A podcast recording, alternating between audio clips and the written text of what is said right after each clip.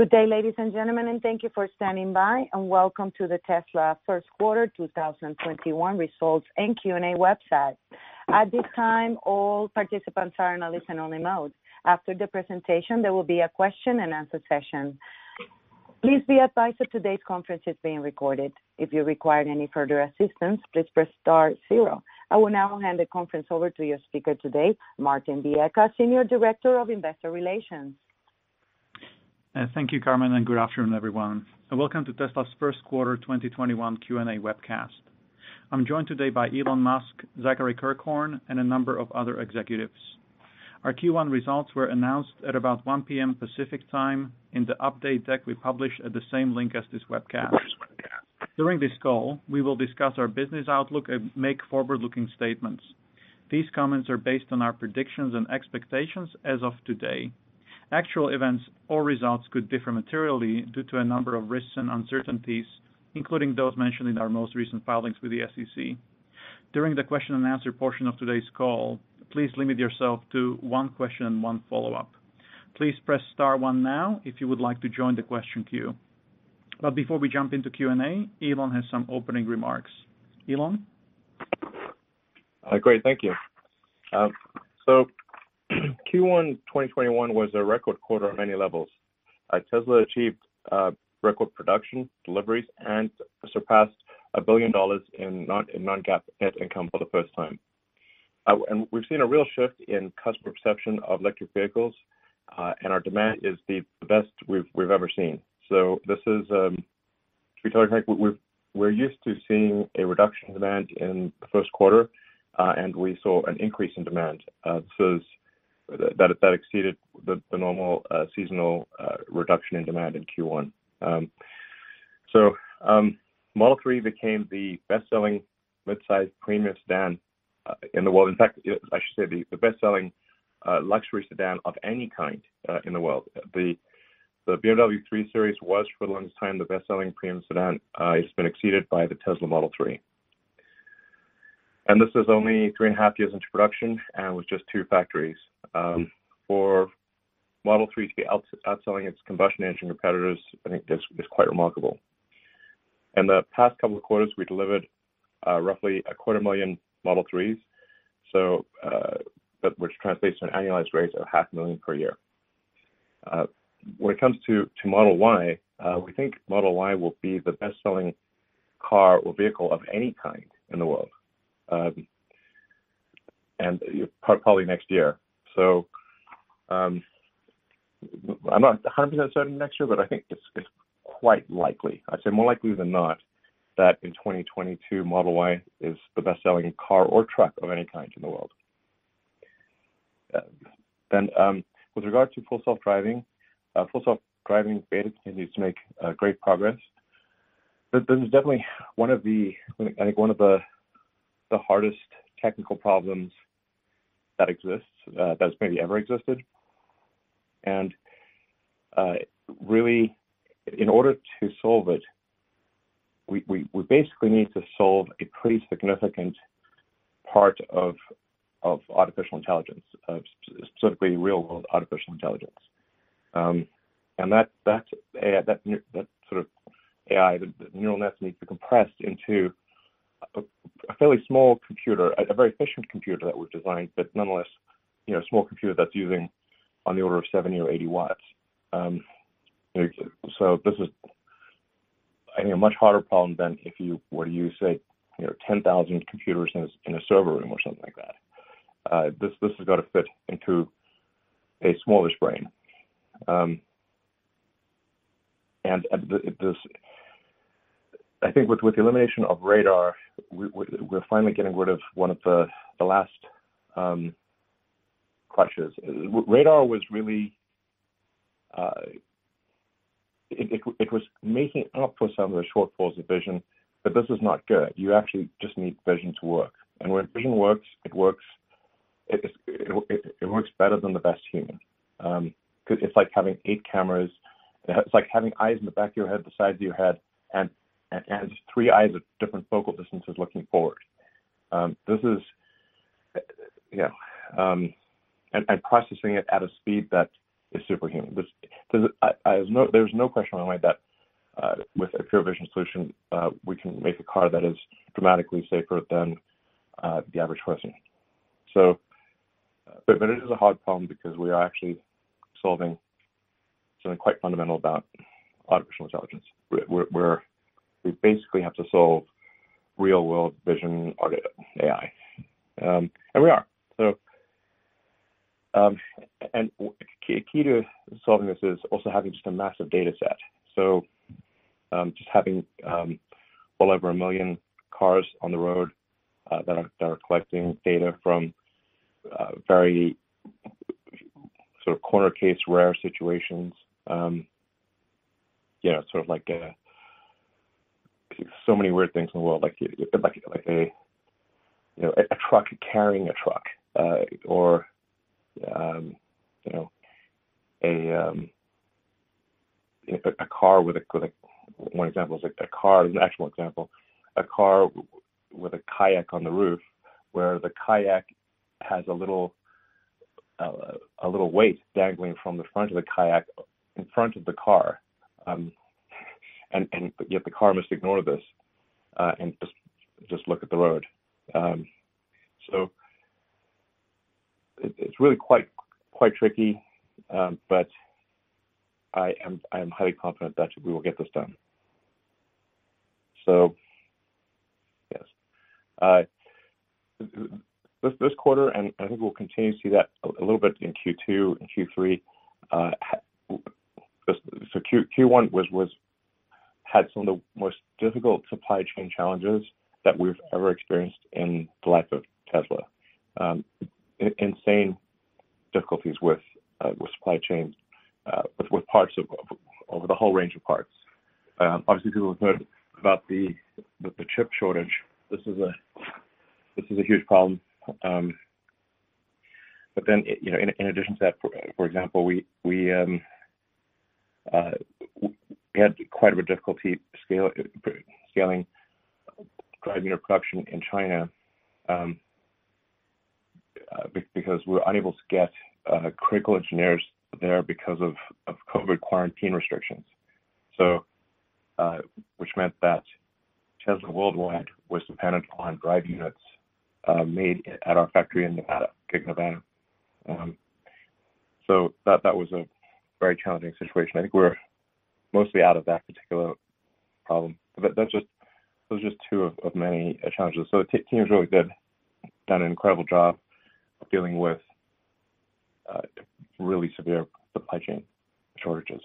Um, so let's see, with respect to the Model S and X, um, there, there were more challenges than expected in uh, developing the uh, Plaid Model S, or what's called the, the, the Palladium program, um, which is the, the new version of Model S and X, which has a revised interior um, and a new battery pack and new drive units uh, and new internal electronics, um, and, and has, for example, a, a PlayStation five level uh, infotainment system. Um, there's just a, a lot of a lot of issues encountered. Um, ensuring that the new battery was, as well, super safe was, was quite hard because we're packing more energy in a smaller space. Uh, so it took quite a bit of uh, of uh, development to ensure that the battery of, of the new S X uh, is safe. Um, and, and we're trying to get, get all the details.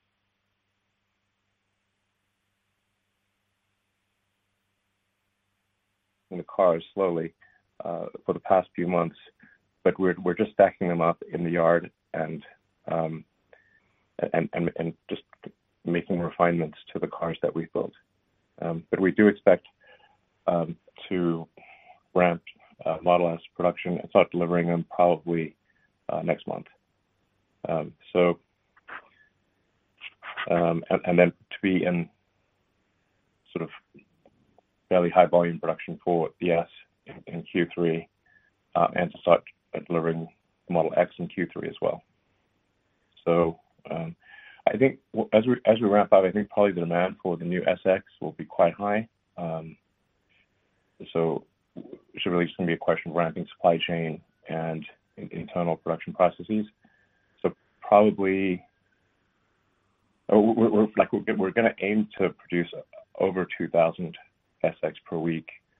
Um, perhaps, you know, if, if we get lucky, upwards of, of twenty-four hundred or twenty-five hundred. Um, this, this again is contingent on global supply chain issues, which are just a lot of factors outside of our control here. But but I, I do think we, these things will get sold, so it's just a matter of time, and, and then we'll be doing well over two thousand uh, S X per week. Um, and it's, it's a great car.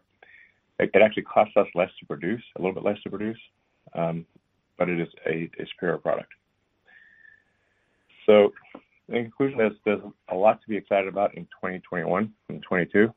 Um, we're building factories as quickly, quickly as we can. Uh, both Texas and Berlin are, are progressing well.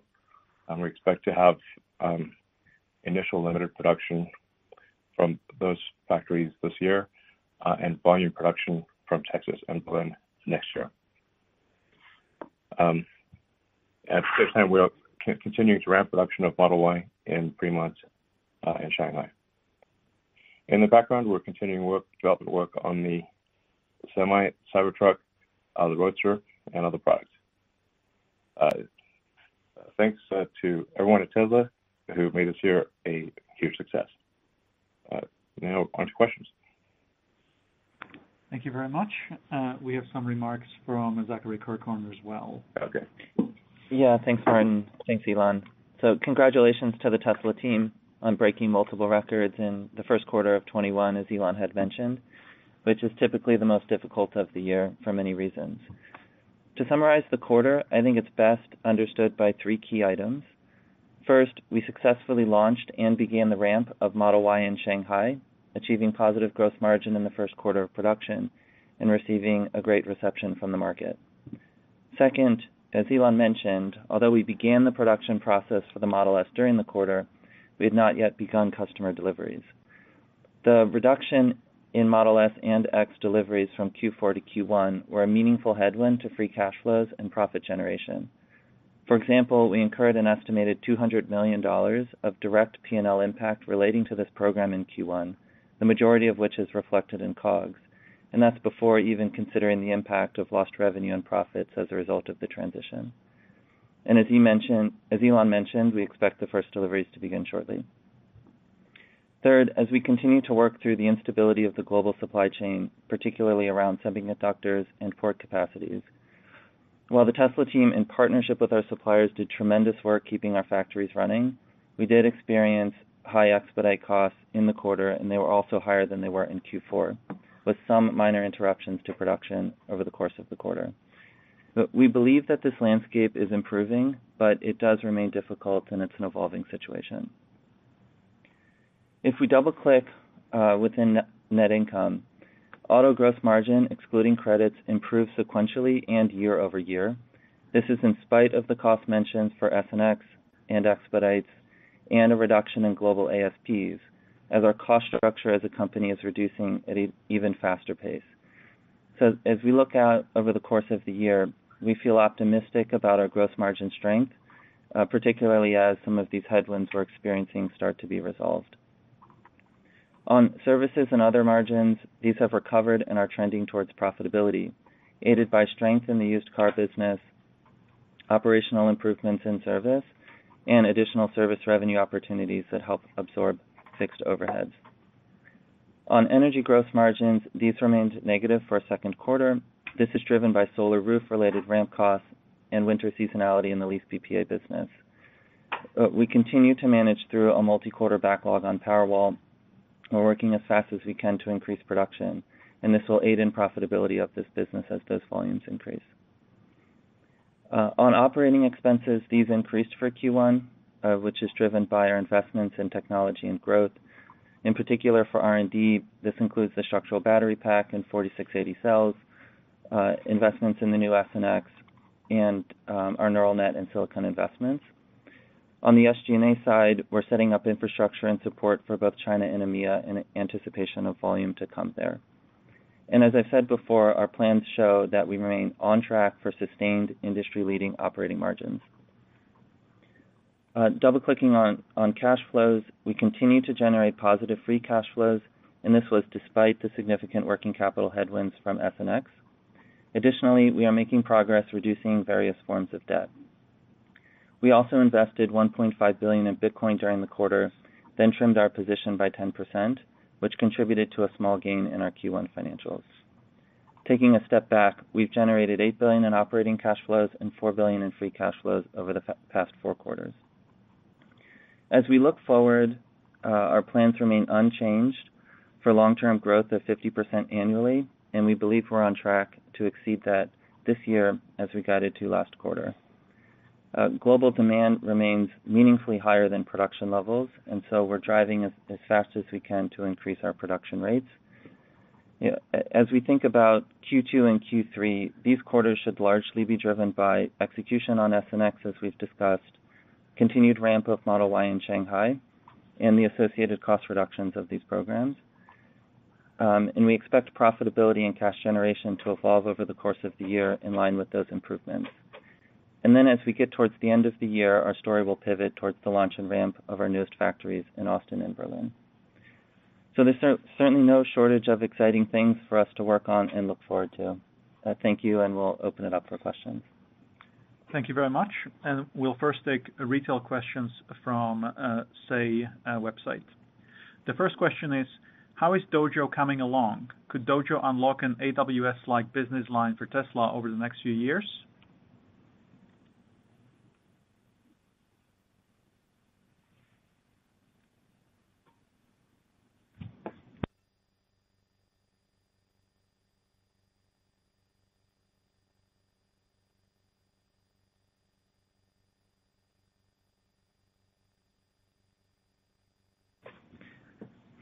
Yeah, I'll, I'll jump in here. So, you know, with, with respect to Jojo... Actually, sorry, sorry, Zach, I, my apologies, I was on mute. Oh, go ahead, Elon. Um, so, um, yeah, I was just basically saying that uh, the... It, although, like, right now, people think of Tesla as... A lot, a lot of people think Tesla as a car company or perhaps an energy company. Um, I think long-term people will think of Tesla as much as an A I robotics company as we are a car company or an energy company. Um, I think we are developing one of the strongest hardware and software A I teams in the world. Um, certainly, we, we appear to be, be able to do uh, things with full self-driving that, that others uh, cannot.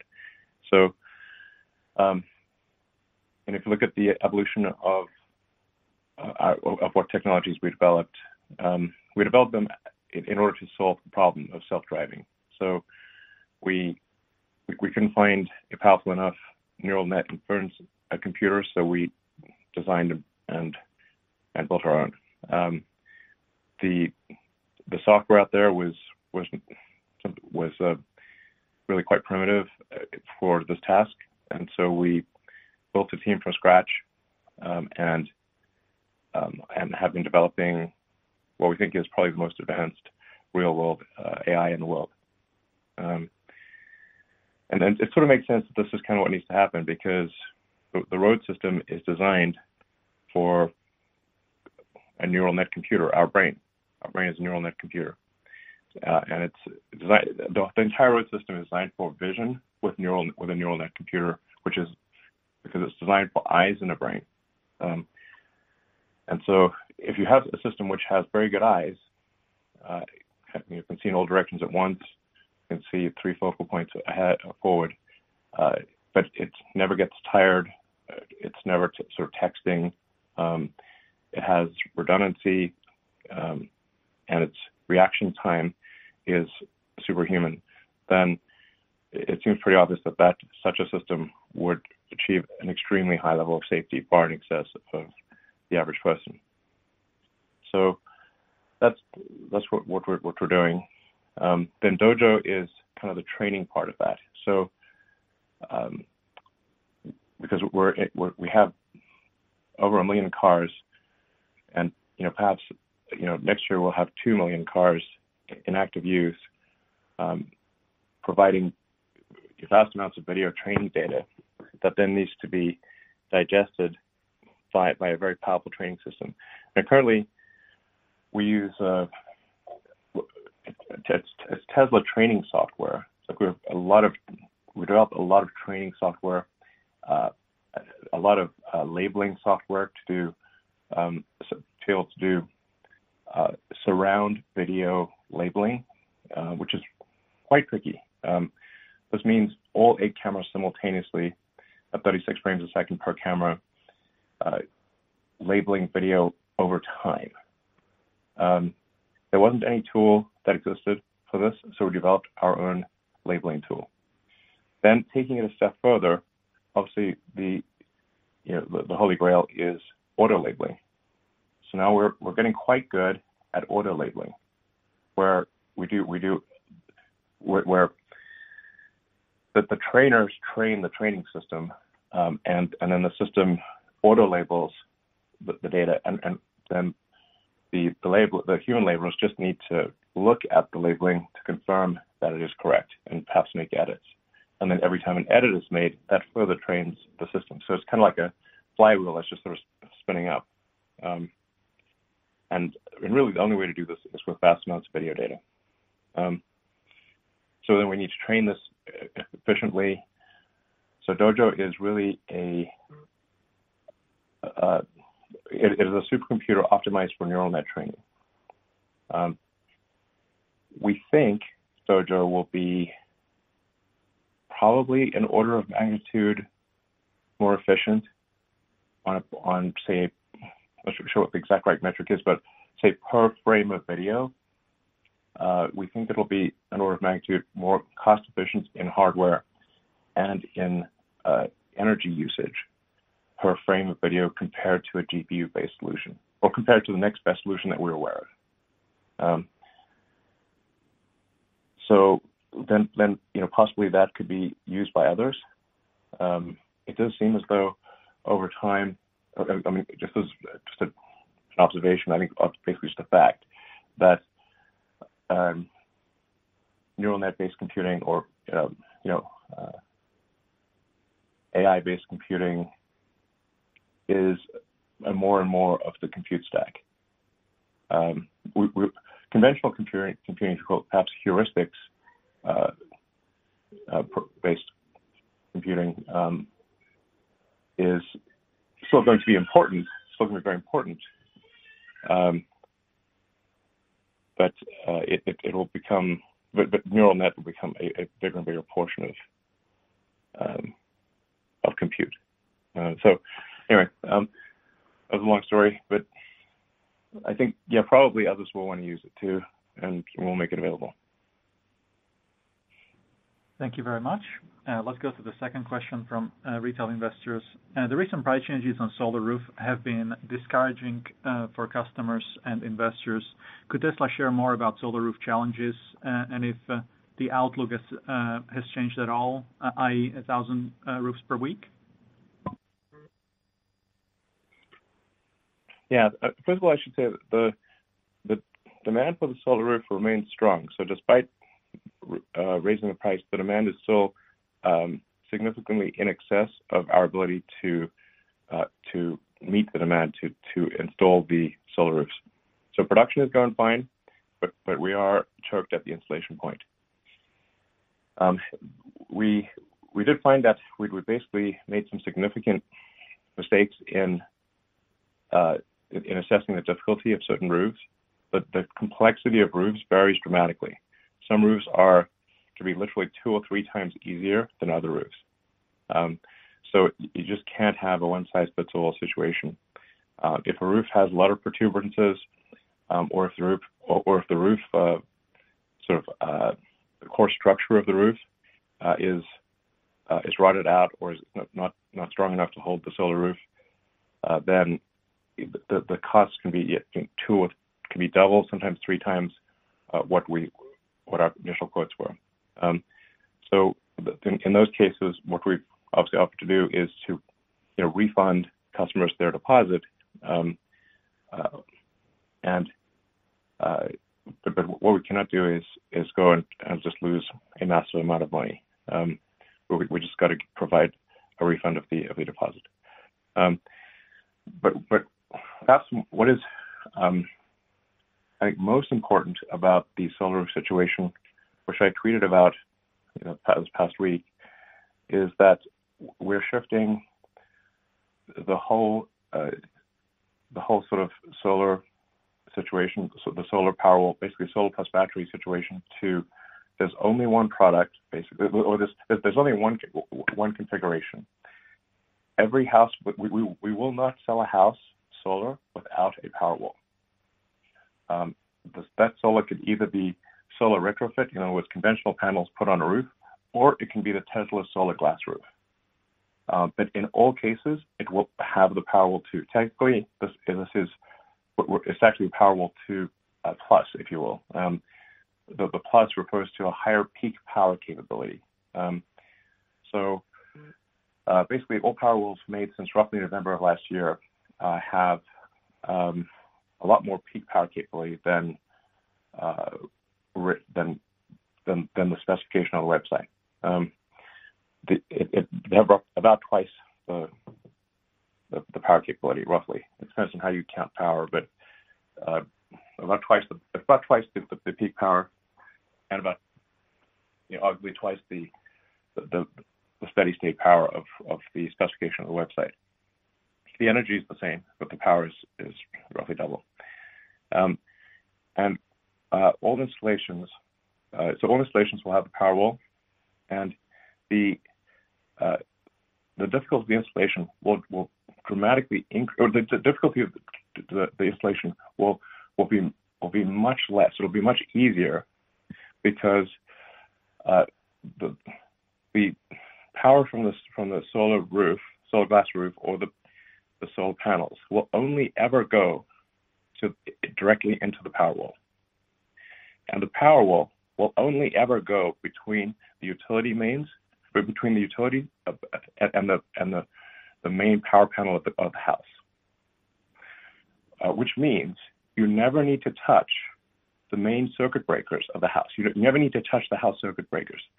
Effectively, almost every house therefore looks the same electrically, instead of being a unique work of art and requiring uh, exceptional um, ability to rewire the main panel. So uh, th- th- this is extremely important for scalability. It's, it's the only way to do it, really. Um, and th- this also means that, that every uh, solar Powerwall installation, that the, the, the house or apartment, whatever the case may be, uh, will be will be its own utility. And so even if all the lights go out in the neighborhood, you will still have power. So that, that gives people energy security. Um, And we can also, in working with the utilities, uh, use the Powerwalls to to stabilize the overall grid. So let's say that there's a uh, like there was in Texas, there was there was a, a peak power demand, and and that peak power demand, because the grid uh, lacked the ability to buffer the power, uh, they had to shut down power. There's no power, no power storage, no, no good, no good form of power storage.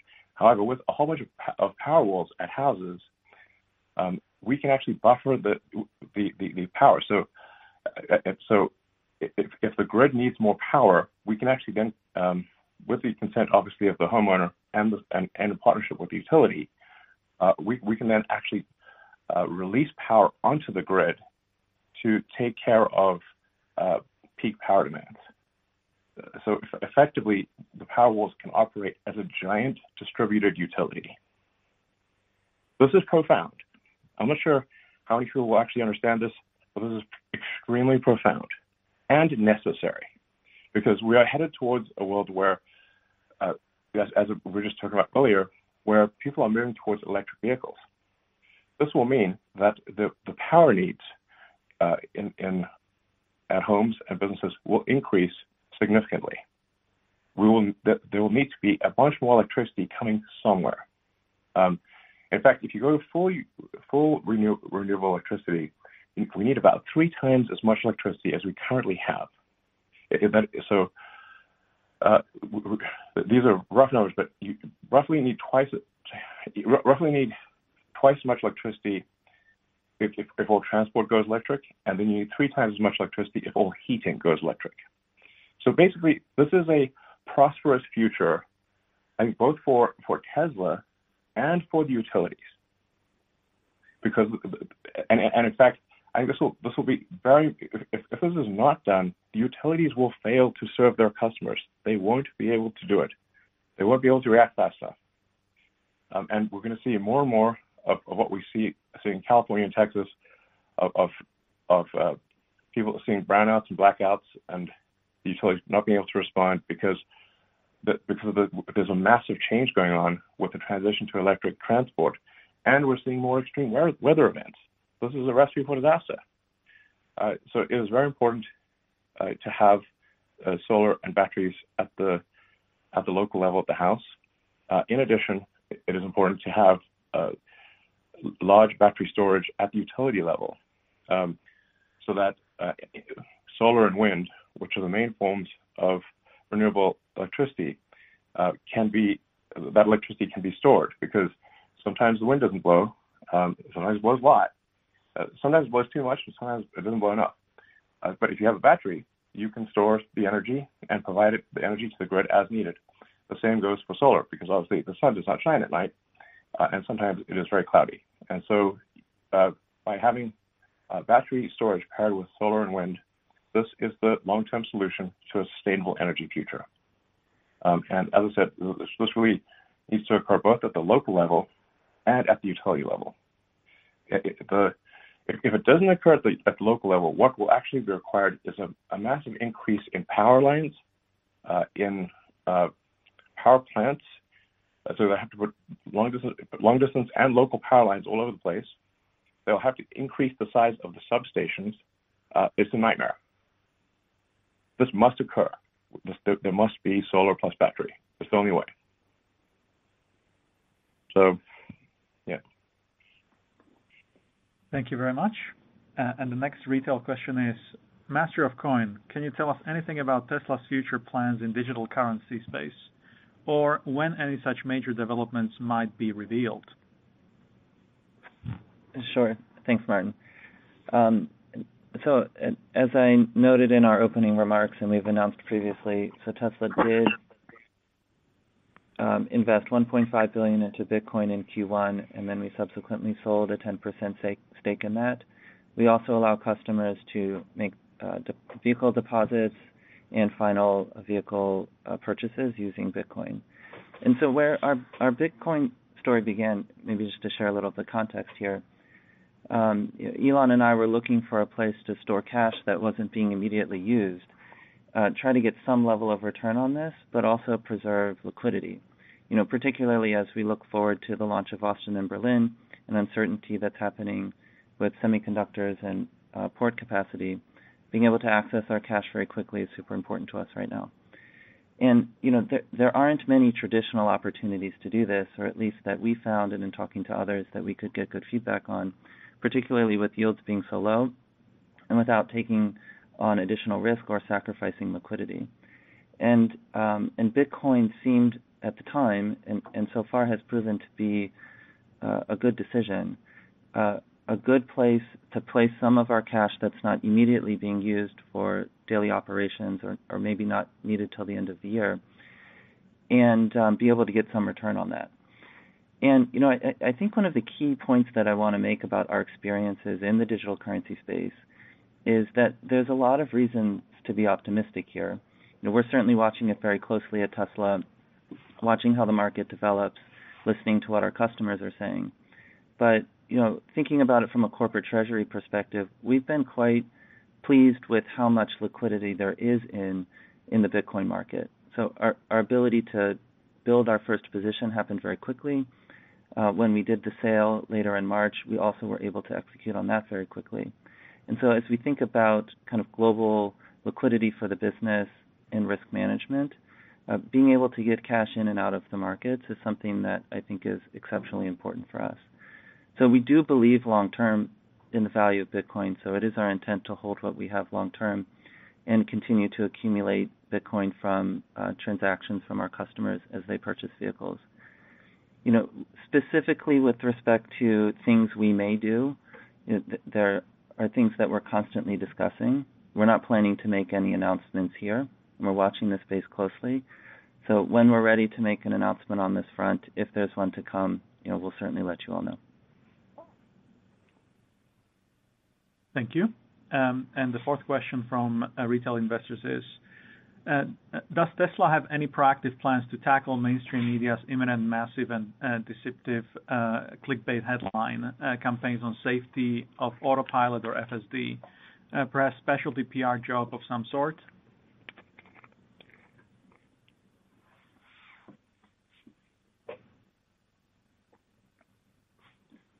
Uh, well, uh, I can, I'll take this one, guys. From from the safety side, I continue to say, uh, say as Elon, safety is driving yeah. point and all. Go ahead, Elon. I know. I think if, if, if, please go ahead.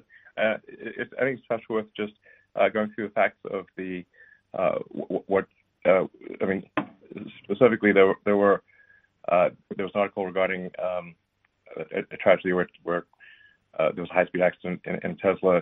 That uh, and it was re really just um, extremely deceptive uh, media practi practices where it was claimed to be autopilot, where this is completely false, uh, and those journalists should be ashamed of themselves. Uh, please go ahead, Lars. Yeah, thanks, Elon. So I was just saying we're, we're committed to safety in all our designs, and that's you know number one in what we do here. Um, regarding the crash in Houston specifically, we work directly with uh, the local authorities, N T S B and N H T S A, wherever applicable, and whenever they reach out to us for help, directly on the engineering level and whatever else we can support. Um, in that vein, we did a, a, a study with them uh, over the past week um, to understand what happened in that particular crash, and what we've learned from that uh, effort was that AutoSteer did not and could not engage on the road condition that uh, as it was designed. Uh, our adaptive cruise control only engaged when a driver was buckled and above five miles per hour, um, and it only accelerated to thirty miles per hour with the distance um, uh, before the car crashed. Um, as well, uh, adaptive cruise control disengaged the car slowly to complete to a stop uh, when the driver's seatbelt was unbuckled. Through further investigation of the vehicle and uh, accident remains, um, we inspected the car with N T S B and N H T S A and the local police, and were able to find that the steering wheel was indeed deformed, so there must, leading to the likelihood that someone was in the driver, driver's seat at the time of the crash, and all seatbelts post-crash were found to be unbuckled. Um, we were unable to recover the data from the the, uh, data, uh, the S D card at the time of impact, but the local authorities are working on doing that, and we await their report. Um, as I said, we, we continue to hold safety in a high regard and, and, and, and um, look to improve our products in the future uh, through this kind of data and other uh, information from the field.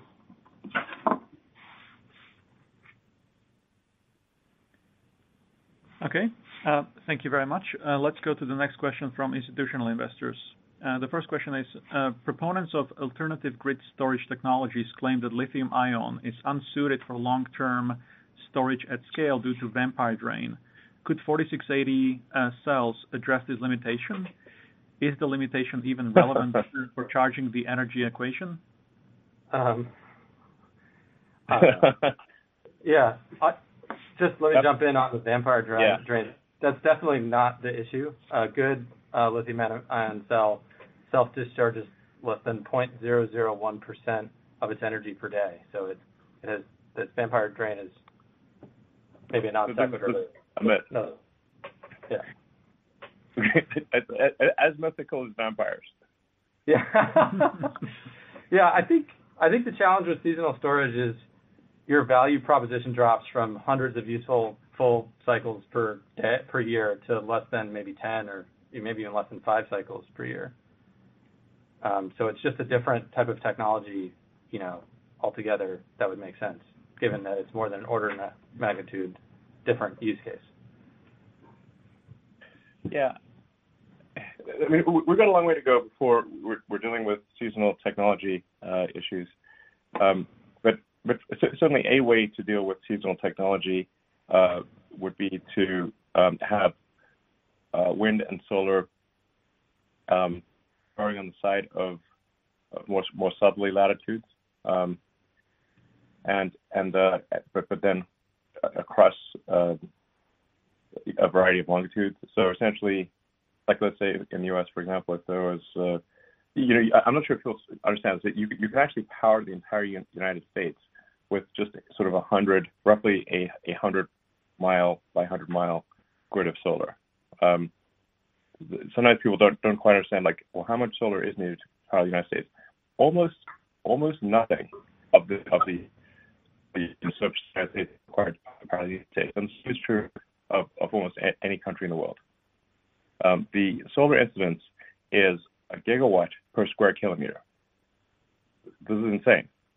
Uh, in fact, if you took the clear area, just the, the area uh, for, say, for nuclear power plants, the area that is considered not usable uh, because a nuclear power plant is there, in most cases, if you just put solar there, it would generate more power than in, than the nuclear power plant.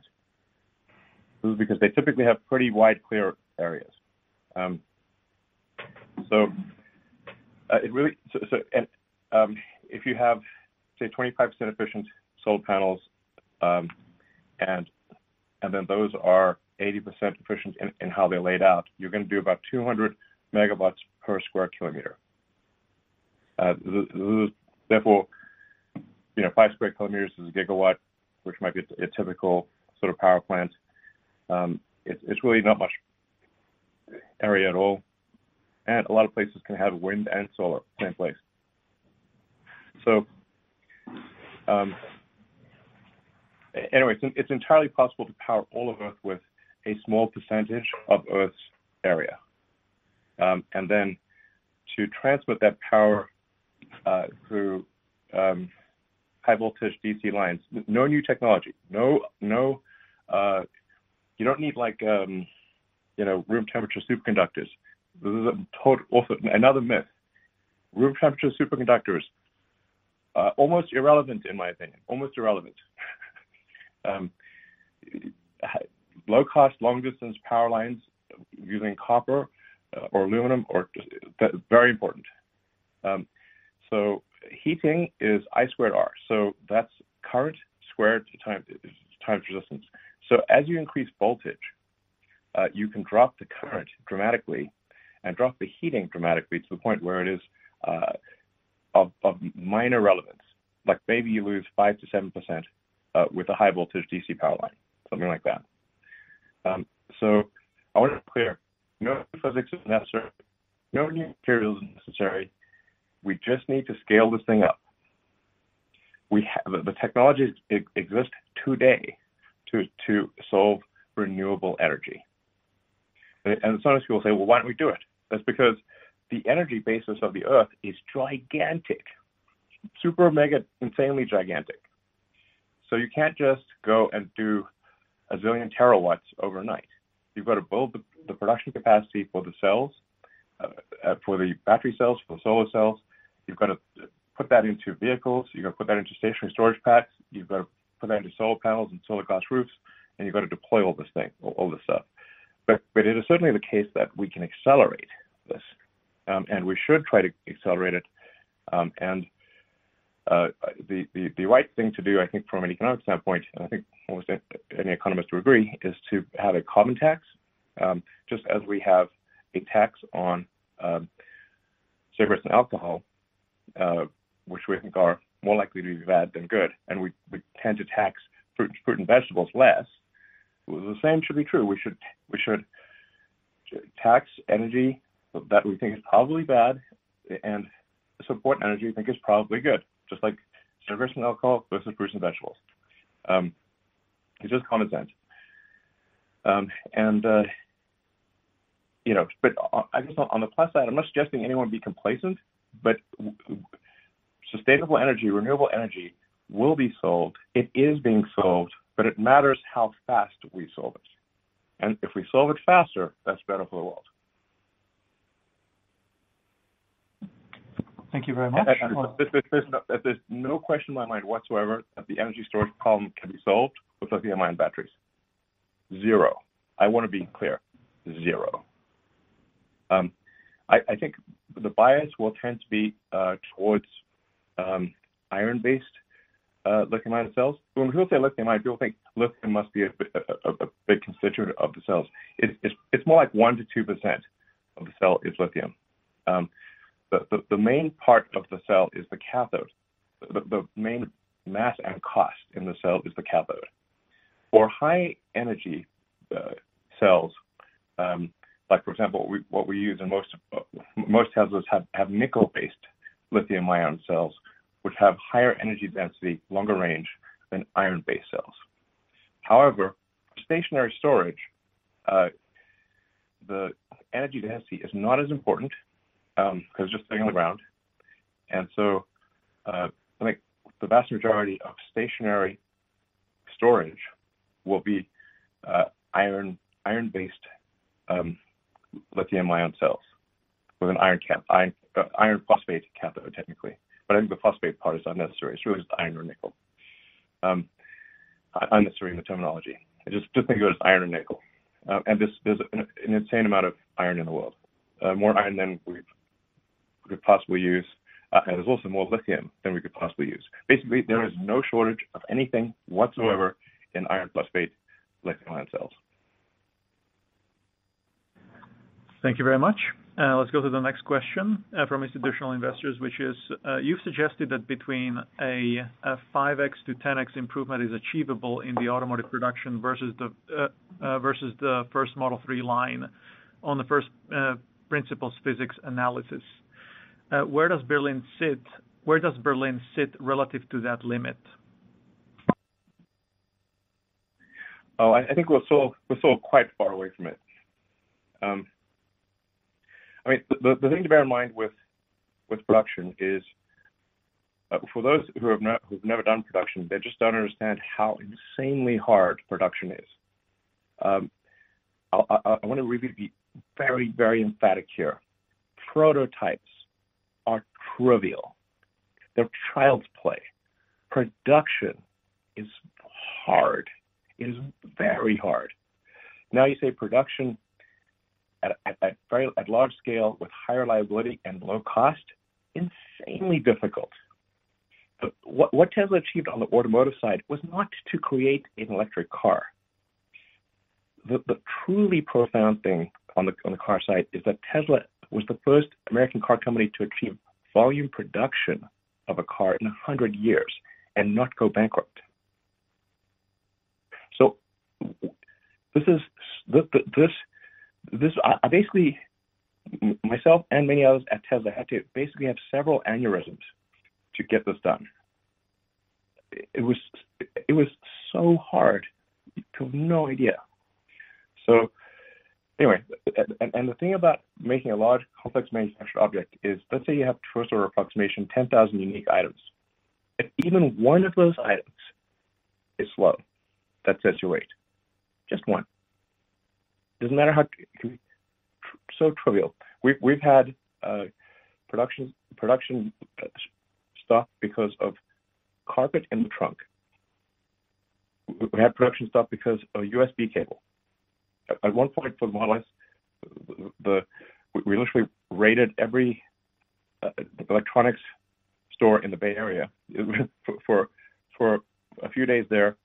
Nobody could buy a U S B cable in the Bay Area because we we, we went and bought them all to put them in the car, um, literally.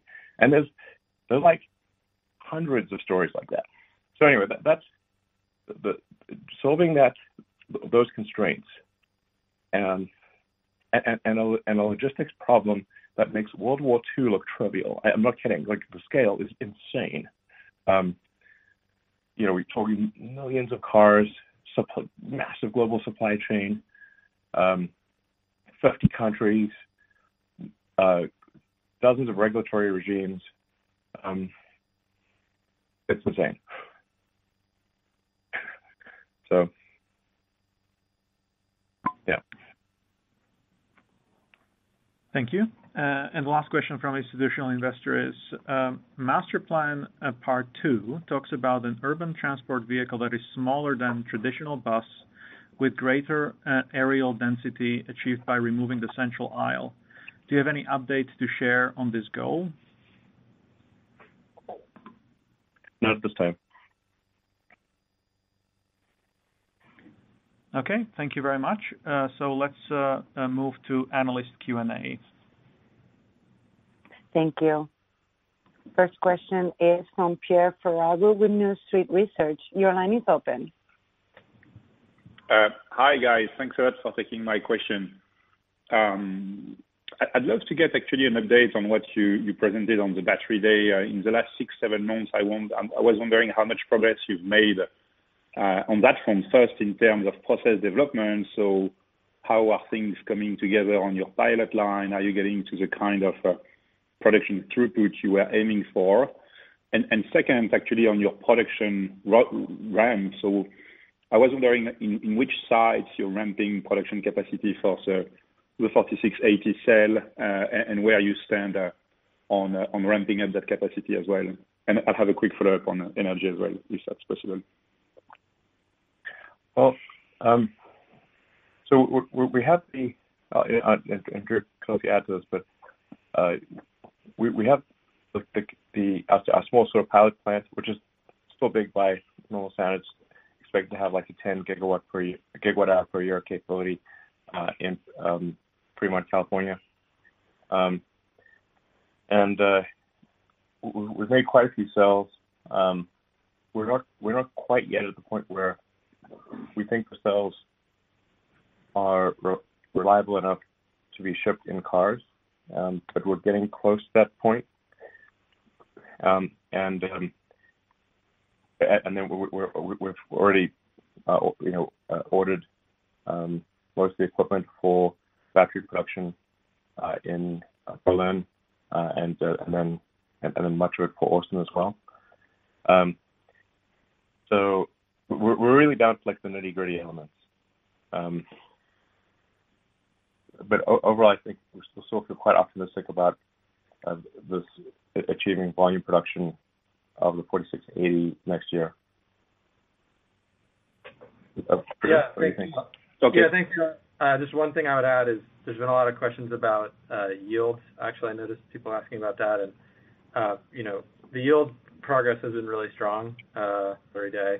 When we were really still in commissioning phase, we were really still in commissioning phase with most of the tools, uh, to the point where we're confident that the yield trajectory aligns with our internal cost projections. Um, we did talk about yield also at Battery Day, which is one of the reasons why it's, it's useful to check in on that. Um, you know, it takes a while, as Elon just mentioned, to go from uh, prototype to production, and it's not just parts, it's processes, it's equipment. Um, but as we've matured those piece of the process, the process equipment, we've we've gotten to where we need to be on, on the yield side. Yeah, and basically, this is just a guess because we don't know for sure, but it appears as though we're about twelve, that probably not more than eighteen months away from volume production of the of the forty-six eighty. Um, now, at the same time, we, we are actually trying to uh, have our our cell supply uh, partners uh, ramp up their supply as much as possible. So this is not uh, something that is to the exclusion of suppliers. It is in, in conjunction with suppliers. Um, so yeah. we're, you know, we're, we want to be super clear about that. This is not about replacing suppliers. It is about supplementing uh, the suppliers. So um, we have a very strong partnership with, with C A T L, with Panasonic and L G. Um, and we would, our request to our Um, strategic partners for cell supply is please make as uh, please supply us with as as much as you possibly can. Um, pro- provided the, the price is affordable, we will buy uh, everything that they can make. Yeah, yeah, and specific to that, we've we're on track to more than double the supplier capacity over the next thirteen. Yeah, we, we, we exactly we we do expect from suppliers willing to receive double the cell output next year versus this year. Yep. Okay. And I had a quick follow-up on um, um, maybe, Zach, for you on your energy business. So I understand uh, like the negative gross margin with uh, solar roof uh, ramp, but I was wondering, you know, what do gross margin look like there when you look at the storage business and where you, your, what's your ambition in terms of gross margin in uh, in that business, as I guess it's going to grow uh, to grow in the mix in uh, in coming years. So it's uh, it's important for long-term modeling. Yeah, we're we're seeing yeah. a lot of. Oh. Uh, we're aiming for comparable margins in storage, as in as in vehicle, um, but but it is important to bear in mind that vehicle is more mature than the storage. So uh, we, we already are at good margins with the Powerwall, um, but some additional work is needed for the Megapack to achieve good margins. Yeah, Drew, what do you think? Thank you.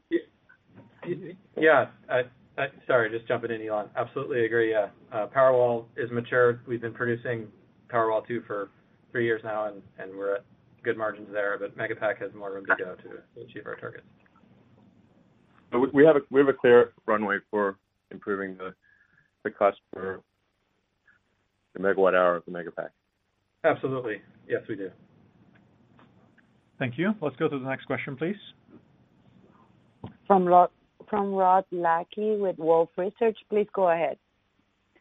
Hi, everybody. Um, I was hoping maybe just first you could talk a little bit about um, how you're thinking about the rollout of version nine of F S D and uh, the transition to the subscription model. It sounds like some some of this is about to roll out next month. I'm not sure if that's the subscription model, but uh, maybe you could just uh, spend a little time talking about how impactful you expect that to be.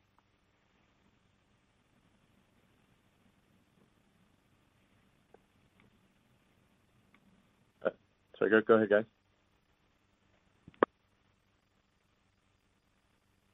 Yeah, we're working on um, getting F S D subscription out.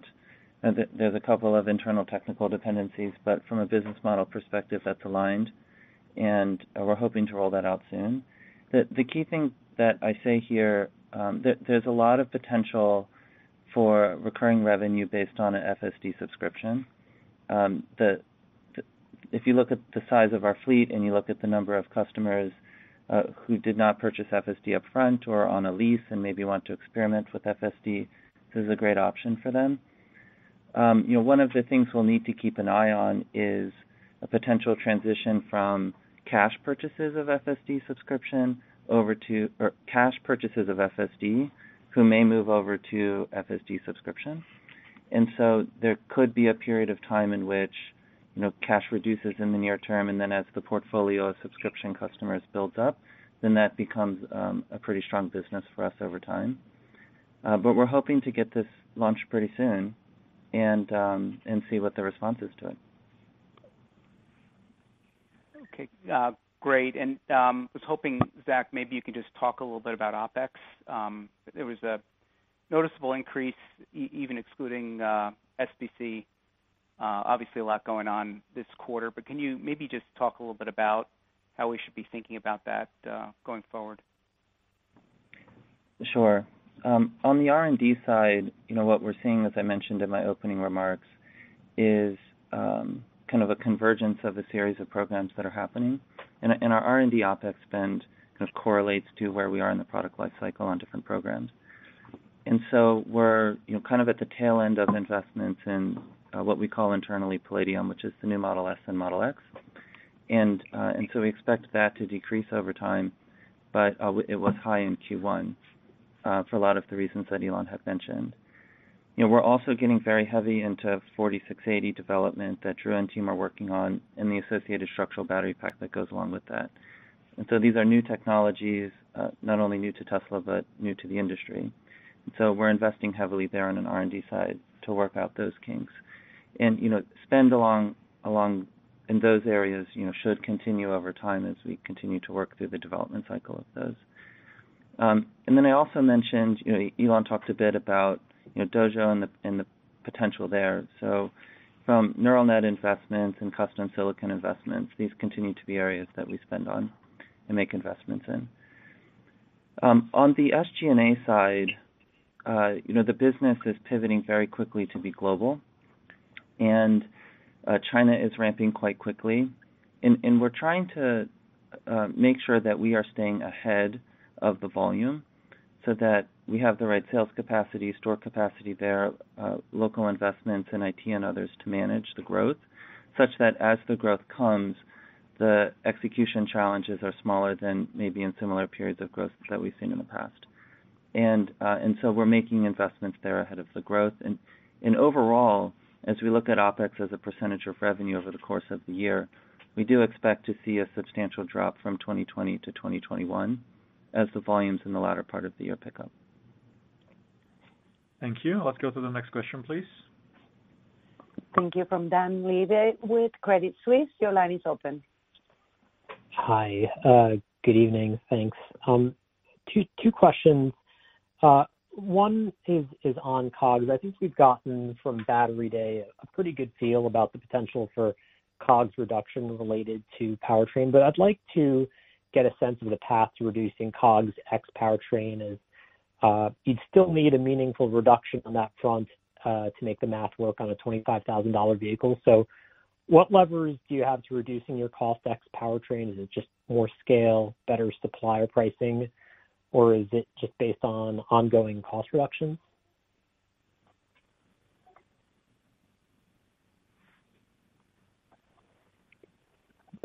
Uh, sure. I mean, I think uh, all of the above.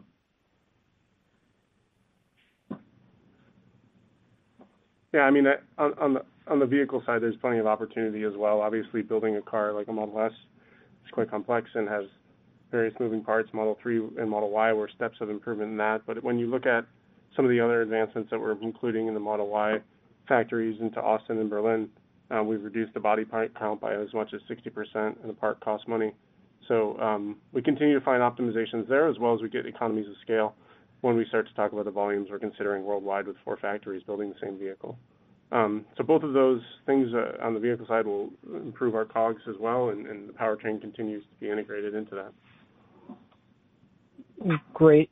And then just related, you know, as we see uh, Berlin and, and Austin ramp, I'd, I'd like to just get a sense on the comparison of Fremont versus the new capacity. Obviously, Fremont non-optimized because you bought, uh, you know, the old NUMMI facility, you had to retrofit that to your needs. So maybe you can give us a sense of how uh, your new capacity is going to differ versus Fremont. What are the areas that you have efficiencies that you previously didn't have? And maybe, you know, how much does that add up to uh, improved COGS uh, over time to help you achieve that twenty-five thousand dollars vehicle?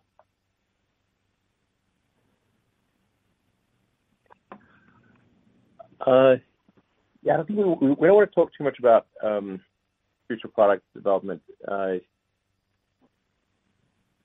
the, the, the earnings calls are not, not the right place for um, to make, make make major product announcements.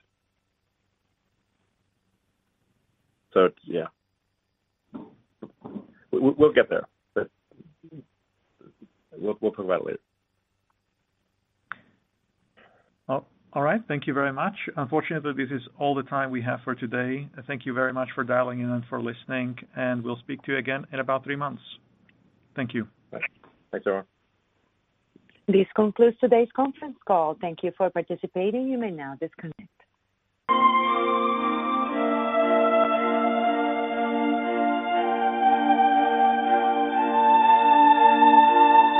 Good day, ladies and gentlemen, and thank you for standing by, and welcome to the Tesla First Quarter twenty twenty-one Results and Q and A website. At this time, all participants are in a listen-only mode. After the presentation, there will be a question-and-answer session. Please be advised that today's conference is being recorded. If you require any further assistance, please press star zero. I will now hand the conference over to your speaker today, Martin Vieca, Senior Director of Investor Relations. Uh, thank you, Carmen, and good afternoon, everyone. And welcome to Tesla's First Quarter twenty twenty-one Q and A webcast. I'm joined today by Elon Musk, Zachary Kirkhorn, and a number of other executives. Our Q one results were announced at about one p.m. Pacific time in the update deck we published at the same link as this webcast. During this call, we will discuss our business outlook and make forward-looking statements. These comments are based on our predictions and expectations as of today. Actual events or results could differ materially due to a number of risks and uncertainties, including those mentioned in our most recent filings with the S E C. During the question and answer portion of today's call, please limit yourself to one question and one follow-up. Please press star one now if you would like to join the question queue. But before we jump into Q and A, Elon has some opening remarks. Elon? Uh, great, thank you. Um, so Q one twenty twenty-one was a record quarter on many levels. Uh, Tesla achieved uh, record production, deliveries, and surpassed a billion dollars in, non- in non-GAAP net income for the first time. Uh, and we've seen a real shift in customer perception of electric vehicles, uh, and our demand is the best we've we've ever seen. So this is, um, to be totally frank, we're used to seeing a reduction in demand in the first quarter, uh, and we saw an increase in demand. Uh, this is that that exceeded the, the normal uh, seasonal uh, reduction in demand in Q one. Um, so um, Model three became the best-selling mid-sized premium sedan uh, in the world. In fact, I should say the, the best-selling uh, luxury sedan of any kind uh, in the world. The The B M W three Series was, for the longest time, the best-selling premium sedan. Uh, it's been exceeded by the Tesla Model three. And this is only three and a half years into production and with just two factories. Um, for Model three to be out- outselling its combustion engine competitors, I think is, is quite remarkable. In the past couple of quarters, we delivered uh, roughly a quarter million Model threes, so uh, that, which translates to an annualized rate of half a million per year. Uh, When it comes to, to Model Y, uh, we think Model Y will be the best-selling car or vehicle of any kind in the world, um, and probably next year. So um, I'm not one hundred percent certain next year, but I think it's, it's quite likely. I'd say more likely than not that in twenty twenty-two, Model Y is the best-selling car or truck of any kind in the world. Uh, then um, with regard to full self-driving, Uh, full self-driving beta continues to make uh, great progress. But this is definitely one of the, I think, one of the the hardest technical problems that exists, uh, that's maybe ever existed. And uh, really, in order to solve it, we, we, we basically need to solve a pretty significant part of of artificial intelligence, uh, specifically real-world artificial intelligence. Um, and that that, uh, that that sort of A I, the, the neural nets need to be compressed into a, a fairly small computer, a, a very efficient computer that we've designed, but nonetheless, you know, a small computer that's using on the order of seventy or eighty watts. Um, so this is, I think, a much harder problem than if you were to use, say, you know, ten thousand computers in a, in a server room or something like that. Uh, this this has got to fit into a smallish brain. Um, and uh, this, I think with, with the elimination of radar, we, we're finally getting rid of one of the, the last um, crutches. Radar was really, uh, it, it, it was making up for some of the shortfalls of vision, but this is not good. You actually just need vision to work. And when vision works, it works, it, it, it, it works better than the best human. Um, It's like having eight cameras.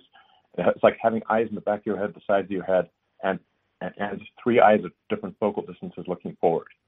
Um, this is, you know, um, and, and processing it at a speed that is superhuman. This, this I, I, there's no there's no question in my mind that uh, with a pure vision solution, uh, we can make a car that is dramatically safer than uh, the average person. So, but but it is a hard problem because we are actually solving something quite fundamental about artificial intelligence. We're, we're, we basically have to solve real-world vision A I, um, and we are. So, um, and key, key to solving this is also having just a massive data set.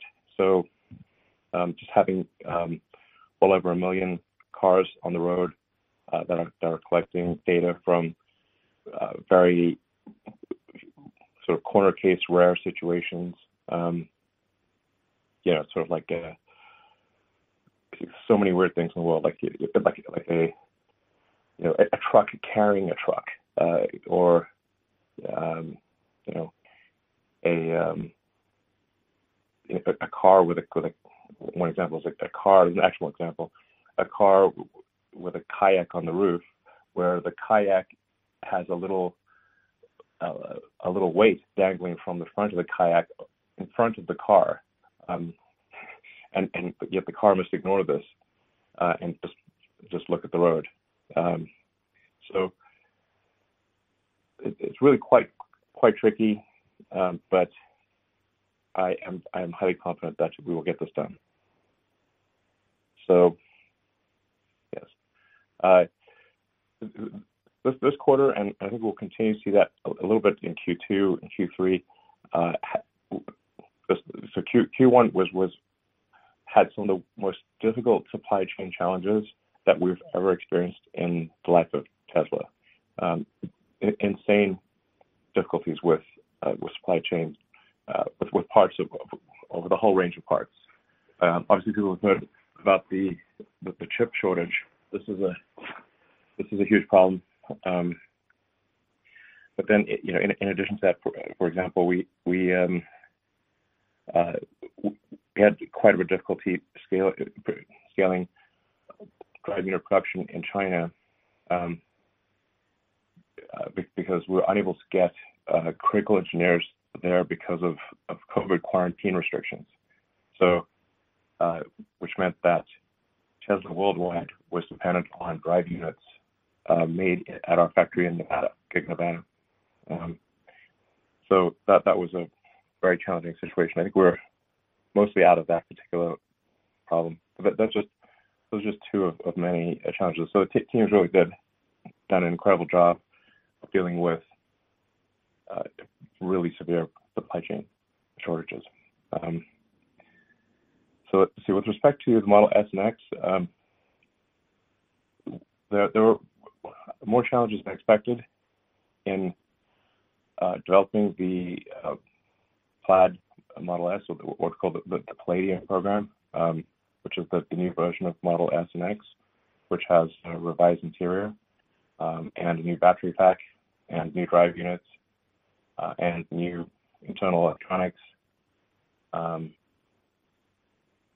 and, and has, for example, a, a PlayStation five level uh, infotainment system. Um, there's just a, a lot of a lot of issues encountered. Um, ensuring that the new battery was, as well, super safe was, was quite hard because we're packing more energy in a smaller space. Uh, so it took quite a bit of uh, of uh, development to ensure that the battery of, of the new S X uh, is safe. Um, and, and we're trying to get, get all the details.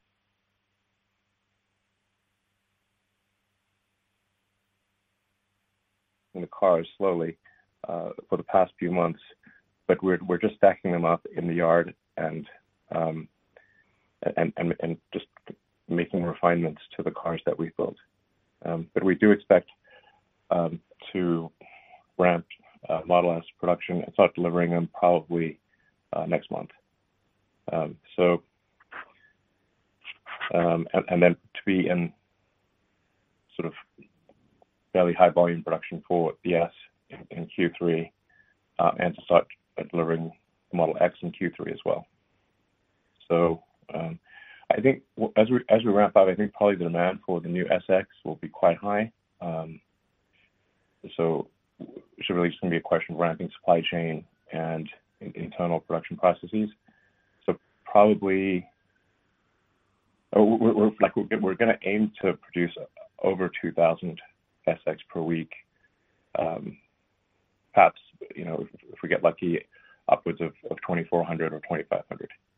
Um, this, this, again, is contingent on global supply chain issues, which are just a lot of factors outside of our control here. But but I, I do think we, these things will get sold, so it's just a matter of time. And, and then we'll be doing well over two thousand uh, S X per week. Um, and it's, it's a great car. It, it actually costs us less to produce, a little bit less to produce, um, but it is a, a superior product. So, in conclusion, there's, there's a lot to be excited about in twenty twenty-one and twenty-two. Um, we're building factories as quickly, quickly as we can. Uh, both Texas and Berlin are, are progressing well. Um, we expect to have um, initial limited production from those factories this year uh, and volume production from Texas and Berlin next year.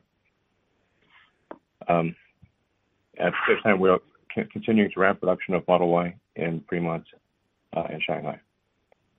In the background, we're continuing work, development work on the Semi, Cybertruck, uh, the Roadster, and other products.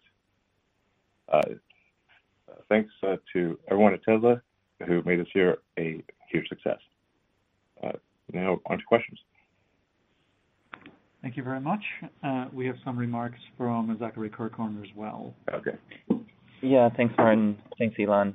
So congratulations to the Tesla team on breaking multiple records in the first quarter of twenty-one, as Elon had mentioned, which is typically the most difficult of the year for many reasons. To summarize the quarter, I think it's best understood by three key items. First, we successfully launched and began the ramp of Model Y in Shanghai, achieving positive gross margin in the first quarter of production and receiving a great reception from the market. Second, as Elon mentioned, although we began the production process for the Model S during the quarter, we had not yet begun customer deliveries. The reduction in Model S and X deliveries from Q four to Q one were a meaningful headwind to free cash flows and profit generation. For example, we incurred an estimated two hundred million dollars of direct P and L impact relating to this program in Q one, the majority of which is reflected in COGS, and that's before even considering the impact of lost revenue and profits as a result of the transition. And as, he mentioned, as Elon mentioned, we expect the first deliveries to begin shortly. Third, as we continue to work through the instability of the global supply chain, particularly around semiconductors and port capacities, while the Tesla team, in partnership with our suppliers, did tremendous work keeping our factories running, we did experience high expedite costs in the quarter, and they were also higher than they were in Q four, with some minor interruptions to production over the course of the quarter.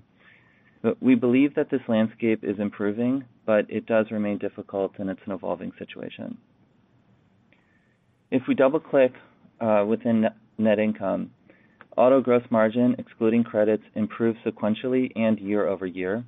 This is in spite of the cost mentions for S and X and expedites and a reduction in global A S Ps, as our cost structure as a company is reducing at an even faster pace.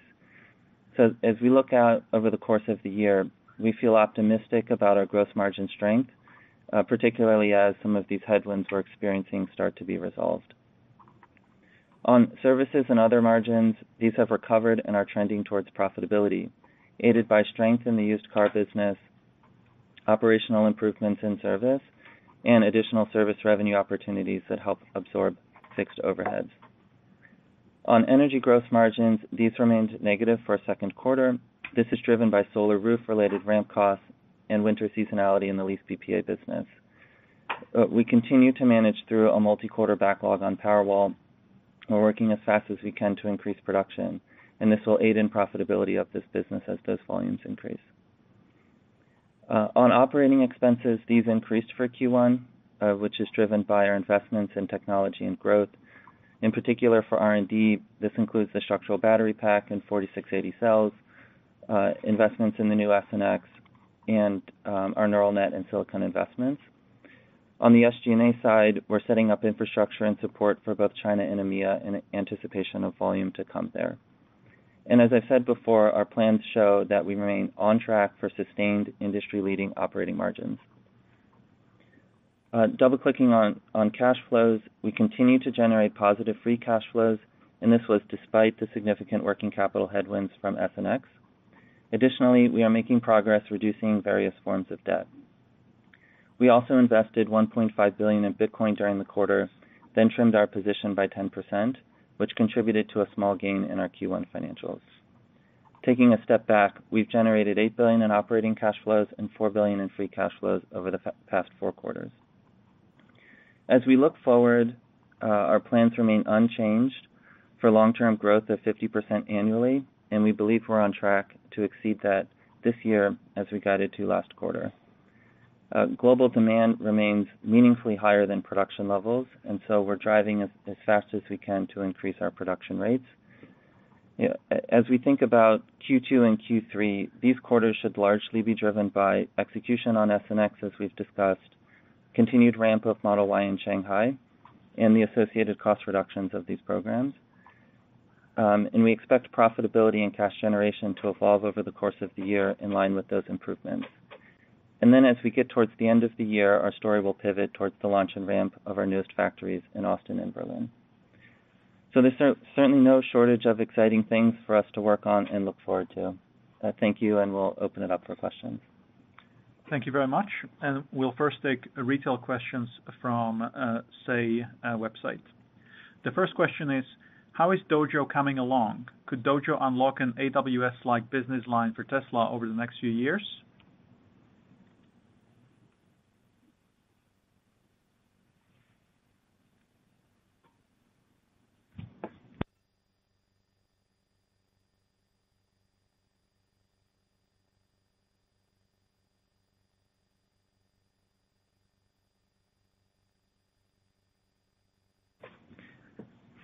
Yeah, I'll, I'll jump in here. So, you know, with, with respect to Jojo... Actually, sorry, sorry, Zach, I, my apologies, I was on mute. Oh, go ahead, Elon. Um, so, um, yeah, I was just basically saying that uh, the... It, although, like, right now people think of Tesla as... A lot, a lot of people think Tesla is a car company or perhaps an energy company. Um, I think long-term people will think of Tesla as much as an A I robotics company as we are a car company or an energy company. Um, I think we are developing one of the strongest hardware and software A I teams in the world. Um, certainly, we, we appear to be, be able to do uh, things with full self-driving that, that others uh, cannot. So, um, and if you look at the evolution of, uh, of what technologies we developed, um, we developed them in order to solve the problem of self-driving. So we, we we couldn't find a powerful enough neural net inference a computer, so we designed and and built our own. Um, the the software out there was was was uh, really quite primitive for this task, and so we built a team from scratch um, and um, and have been developing what we think is probably the most advanced real-world uh, A I in the world. Um, and then it sort of makes sense that this is kind of what needs to happen, because the, the road system is designed for a neural net computer, our brain. Our brain is a neural net computer. Uh, and it's designed, the, the entire road system is designed for vision with neural with a neural net computer, which is because it's designed for eyes and a brain. Um, and so if you have a system which has very good eyes, uh, you can see in all directions at once, you can see three focal points ahead or forward, uh, but it never gets tired, it's never t- sort of texting, um, it has redundancy, um, and its reaction time is superhuman, then it seems pretty obvious that, that such a system would achieve an extremely high level of safety, far in excess of the average person. So that's that's what, what we're what we're doing. Um, then Dojo is kind of the training part of that. So um, because we're, we're we have over a million cars, and you know perhaps you know next year we'll have two million cars in active use, um, providing vast amounts of video training data that then needs to be digested by by a very powerful training system. And currently, we use uh, it's, it's Tesla training software. So we have a lot of we develop a lot of training software, uh, a lot of uh, labeling software to do um, so to be able to do uh, surround video labeling, uh, which is quite tricky. Um, this means all eight cameras simultaneously at thirty-six frames a second per camera, uh, labeling video over time. Um, there wasn't any tool that existed for this, so we developed our own labeling tool. Then taking it a step further, obviously the you know the, the holy grail is auto labeling. So now we're we're getting quite good at auto labeling, where we do we do where, where the, the trainers train the training system, um, and and then the system auto labels the, the data, and and then The, the label, the human labelers just need to look at the labeling to confirm that it is correct and perhaps make edits. And then every time an edit is made, that further trains the system. So it's kind of like a flywheel that's just sort of spinning up. Um, and, and really the only way to do this is with vast amounts of video data. Um, so then we need to train this efficiently.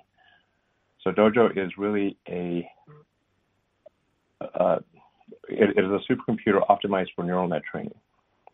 Um, we think Dojo will be probably an order of magnitude more efficient on, a, on say, I'm not sure what the exact right metric is, but say per frame of video, uh, we think it'll be an order of magnitude more cost efficient in hardware and in uh, energy usage per frame of video compared to a G P U-based solution, or compared to the next best solution that we're aware of.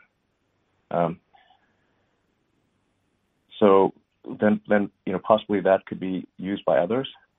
Um, it does seem as though over time, I mean, just as just a, an observation, I think basically just a fact, that um, neural net-based computing or, uh, you know, uh, A I-based computing is more and more of the compute stack.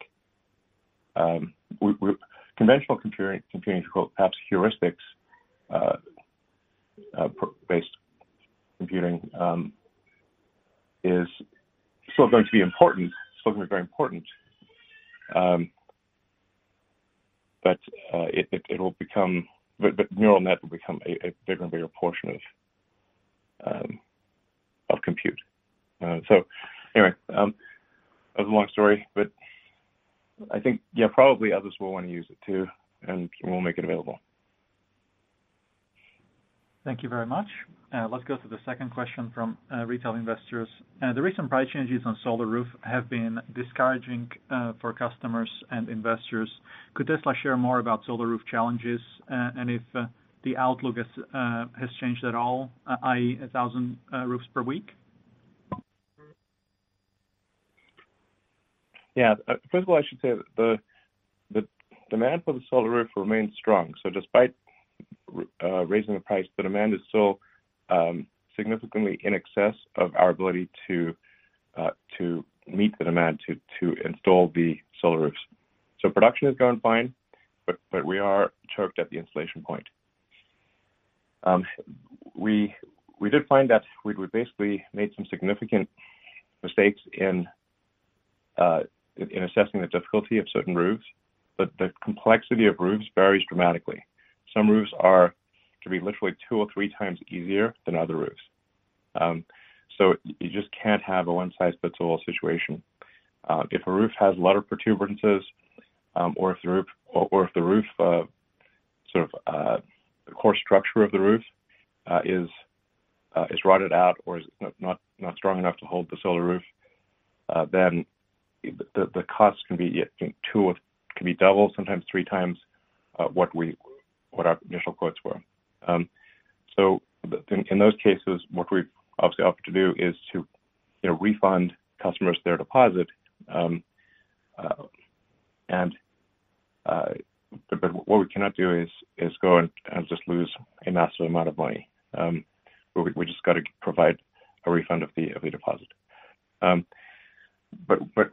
Perhaps what is, um, I think, most important about the solar roof situation, which I tweeted about you know, this past week, is that we're shifting the whole uh, the whole sort of solar situation, so the solar Powerwall, basically solar plus battery situation, to there's only one product, basically, or there's, there's only one one configuration.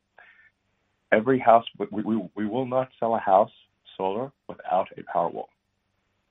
Um, this, that solar could either be solar retrofit, you know, with conventional panels put on a roof, or it can be the Tesla solar glass roof. Um, but in all cases, it will have the Powerwall two. Technically, this, this is it's actually Powerwall two uh, plus, if you will. Um, the, the plus refers to a higher peak power capability. Um, so uh, basically, all Powerwalls made since roughly November of last year Uh, have um, a lot more peak power capability than uh, than, than than the specification on the website. Um, the, have about twice the, the the power capability, roughly. It depends on how you count power, but uh, about twice the about twice the, the, the peak power, and about you know arguably twice the the, the steady state power of, of the specification of the website.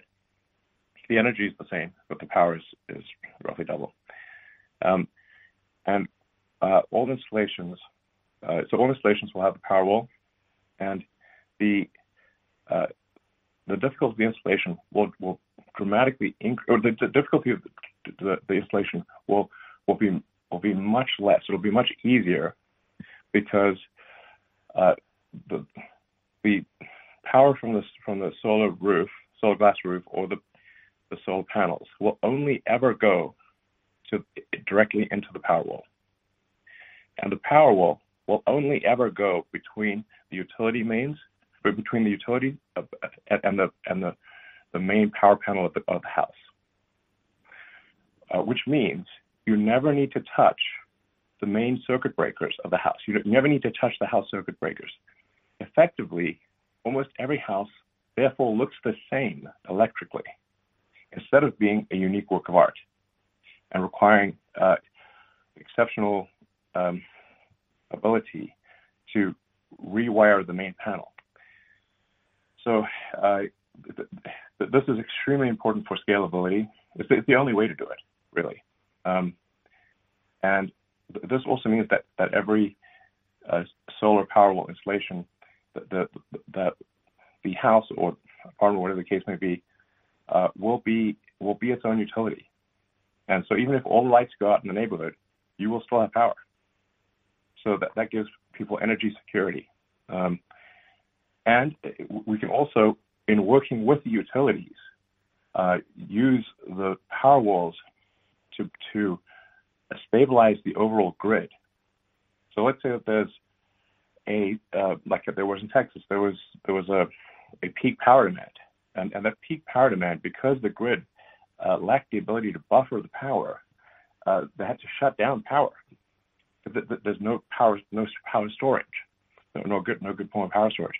However, with a whole bunch of, of Powerwalls at houses, um, we can actually buffer the the, the, the power. So, uh, so if, if the grid needs more power, we can actually then, um, with the consent obviously of the homeowner and the, and, and in partnership with the utility. Uh, we, we can then actually uh, release power onto the grid to take care of uh, peak power demands. So effectively, the Powerwalls can operate as a giant distributed utility. This is profound. I'm not sure how many people will actually understand this, but this is extremely profound and necessary because we are headed towards a world where, uh, as, as we were just talking about earlier, where people are moving towards electric vehicles. This will mean that the, the power needs uh, in, in at homes and businesses will increase significantly. We will th- there will need to be a bunch more electricity coming somewhere. Um, in fact, if you go to full full renew- renewable electricity, we need about three times as much electricity as we currently have. It, that, so. Uh, these are rough numbers, but you roughly need twice you roughly need twice as much electricity if, if, if all transport goes electric, and then you need three times as much electricity if all heating goes electric. So basically, this is a prosperous future, I think, both for, for Tesla and for the utilities. Because and and in fact, I think this will this will be very. If, if this is not done, the utilities will fail to serve their customers. They won't be able to do it. They won't be able to react fast enough. Um, and we're going to see more and more of, of what we see, see in California and Texas, of of, of uh, people seeing brownouts and blackouts, and the utilities not being able to respond because the, because of the, there's a massive change going on with the transition to electric transport, and we're seeing more extreme weather, weather events. This is a recipe for disaster. Uh, so it is very important uh, to have uh, solar and batteries at the at the local level at the house. Uh, in addition, it is important to have uh, large battery storage at the utility level, um, so that uh, solar and wind, which are the main forms of renewable electricity, uh, can be that electricity can be stored because Sometimes the wind doesn't blow. Um, sometimes it blows a lot. Uh, sometimes it blows too much, and sometimes it doesn't blow enough. Uh, but if you have a battery, you can store the energy and provide it, the energy to the grid as needed. The same goes for solar, because obviously the sun does not shine at night, uh, and sometimes it is very cloudy. And so uh, by having uh, battery storage paired with solar and wind, this is the long-term solution to a sustainable energy future.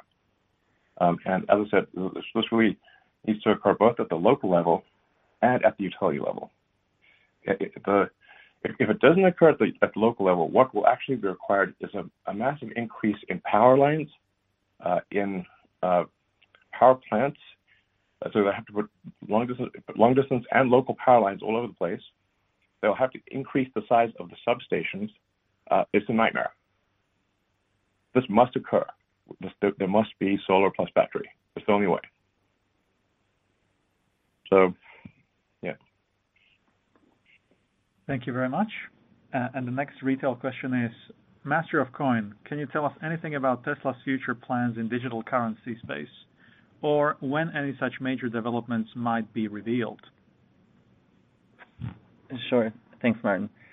Um, so as I noted in our opening remarks, and we've announced previously, so Tesla did um, invest one point five billion dollars into Bitcoin in Q one, and then we subsequently sold a ten percent stake in that. We also allow customers to make uh, de- vehicle deposits and final vehicle uh, purchases using Bitcoin.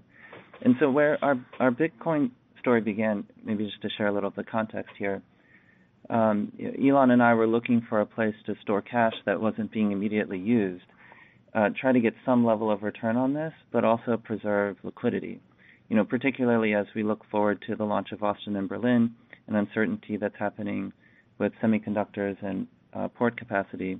Being able to access our cash very quickly is super important to us right now. And, you know, there, there aren't many traditional opportunities to do this, or at least that we found and in talking to others that we could get good feedback on, particularly with yields being so low and without taking on additional risk or sacrificing liquidity. And um, and Bitcoin seemed at the time, and, and so far has proven to be uh, a good decision. Uh, a good place to place some of our cash that's not immediately being used for daily operations or, or maybe not needed till the end of the year, and um, be able to get some return on that. And, you know, I, I think one of the key points that I want to make about our experiences in the digital currency space is that there's a lot of reasons to be optimistic here. You know, we're certainly watching it very closely at Tesla, watching how the market develops, listening to what our customers are saying.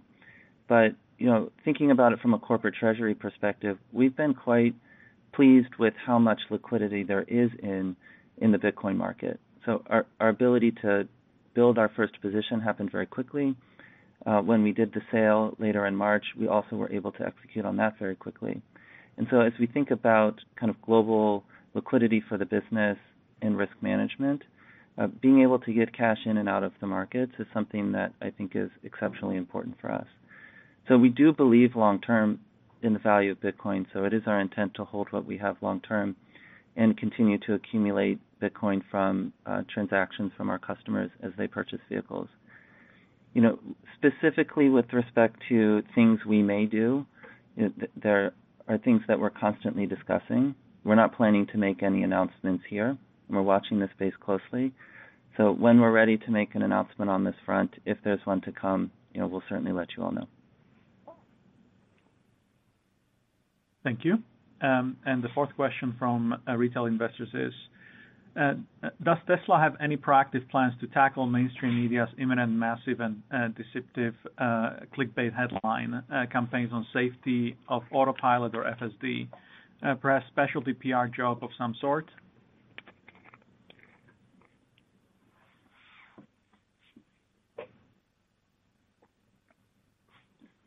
Uh, well, th- Uh, I can. I'll take this one, guys. From from the safety side, I continue to say, uh, say if you want to, safety is driving yeah. point and all. Go ahead, Elon. I know. I think. If, if, if, please go ahead. Uh, it, I think it's much worth just uh, going through the facts of the uh, what uh, I mean specifically. There there were uh, there was an article regarding um, a, a tragedy where where uh, there was a high-speed accident in, in Tesla that, uh, and there was re- really just um, extremely deceptive uh, media practi- practices where it was claimed to be autopilot, where this is completely false. Uh, and those journalists should be ashamed of themselves. Uh, please go ahead, Lars. Yeah, thanks, Elon. So uh, I was just saying we're, we're committed to safety in all our designs, and that's, you know, number one in what we do here. Um, regarding the crash in Houston specifically, we work directly with uh, the local authorities, N T S B and N H T S A, wherever applicable, and whenever they reach out to us for help, directly on the engineering level and whatever else we can support.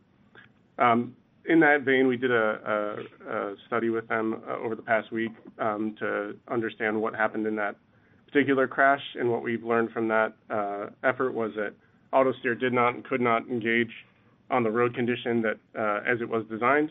Uh, our adaptive cruise control only engaged when a driver was buckled and above five miles per hour, um, and it only accelerated to thirty miles per hour over the distance um, uh, before the car crashed. Um, as well, uh, adaptive cruise control disengaged the car slowly to complete to a stop uh, when the driver's seatbelt was unbuckled. Through further investigation of the vehicle and uh, accident remains, Um, we inspected the car with N T S B and N H T S A and the local police, and we were able to find that the steering wheel was indeed deformed, so there must, leading to the likelihood that someone was in the driver, driver's seat at the time of the crash, and all seatbelts post-crash were found to be unbuckled. Um, we were unable to recover the data from the the, uh, data, uh, the S D card at the time of impact, but the local authorities are working on doing that, and we await their report. Um, as I said, we, we continue to hold safety in a high regard, and and, and, and um, look to improve our products in the future uh, through this kind of data and other uh, information from the field.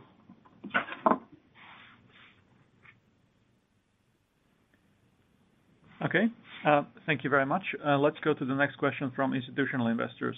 Uh, the first question is, uh, proponents of alternative grid storage technologies claim that lithium ion is unsuited for long-term storage at scale due to vampire drain.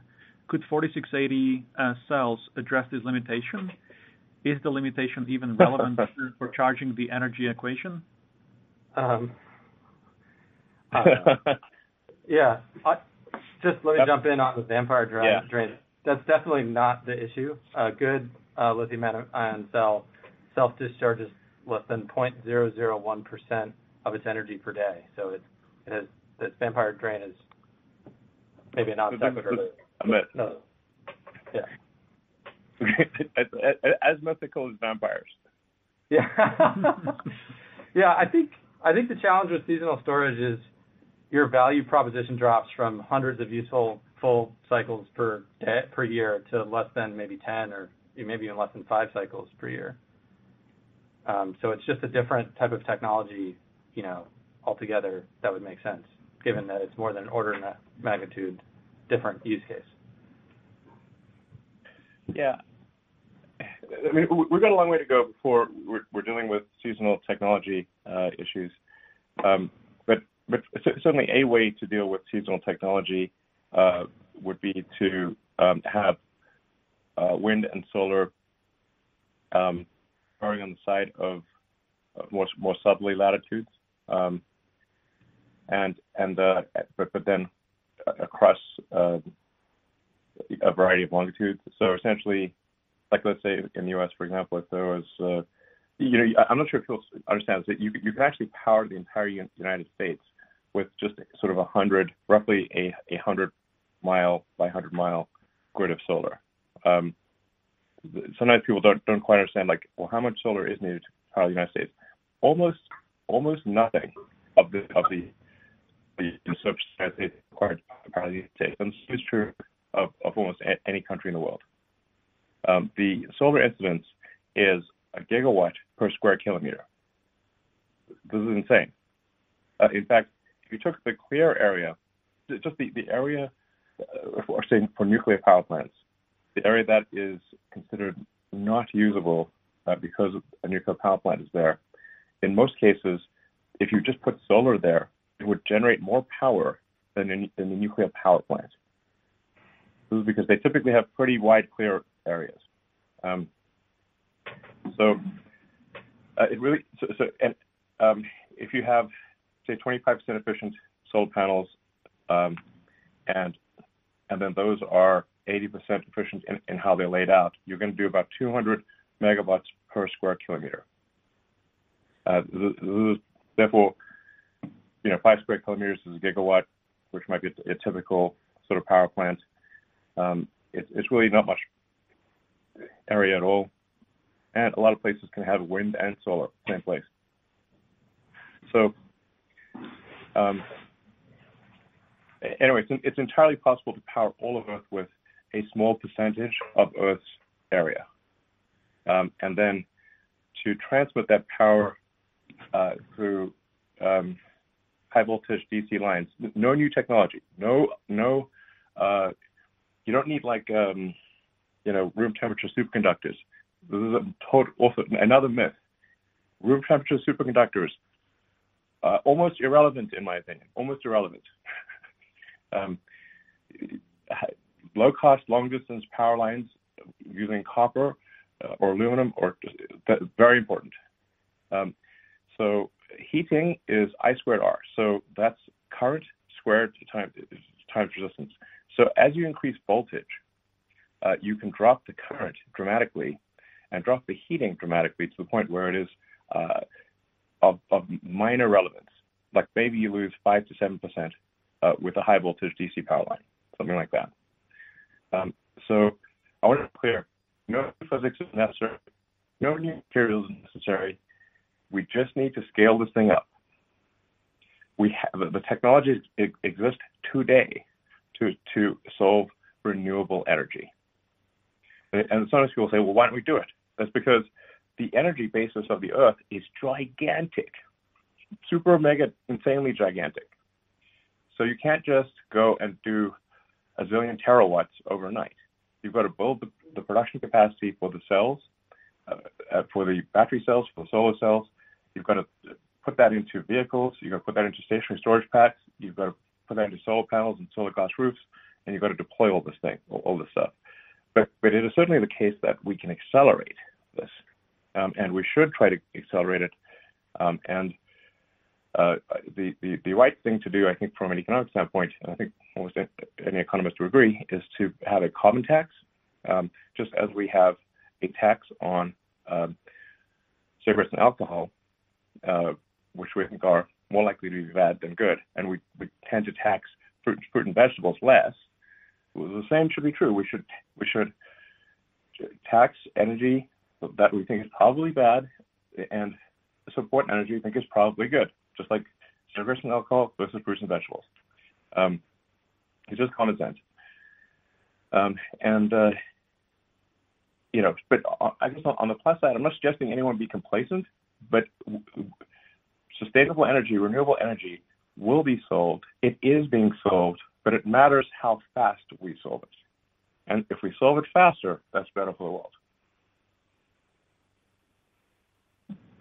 Thank you very much. And, and there's, there's, no, there's no question in my mind whatsoever that the energy storage problem can be solved with lithium-ion batteries. Zero. I want to be clear. Zero. Um, I, I think the bias will tend to be uh, towards um, iron-based Uh, lithium-ion cells. When people say lithium-ion, people think lithium must be a, a, a big constituent of the cells. It, it's, it's more like one to two percent of the cell is lithium. Um, the, the, the main part of the cell is the cathode. The, the main mass and cost in the cell is the cathode.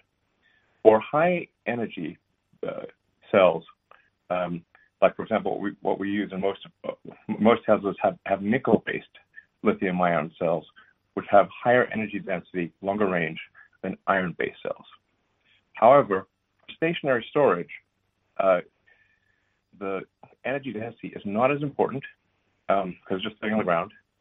And so uh, I think the vast majority of stationary storage will be uh, iron, iron-based um, lithium-ion cells with an iron, cap, iron, uh, iron phosphate cathode, technically.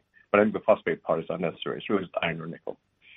Um, unnecessary in the terminology. I just, just think of it as iron and nickel.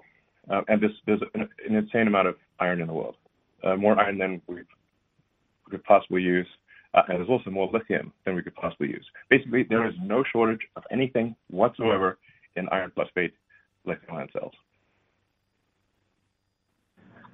Thank you very much.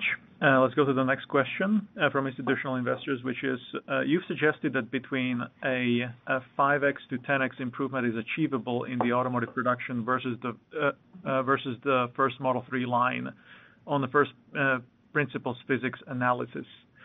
Uh, where does Berlin sit? Where does Berlin sit relative to that limit? Oh, I, I think we're still we're still quite far away from it. Um, I mean, the, the thing to bear in mind with with production is, uh, for those who have not, who've never done production, they just don't understand how insanely hard production is. Um, I, I, I want to really be very, very emphatic here. Prototypes are trivial. They're child's play. Production is hard. It is very hard.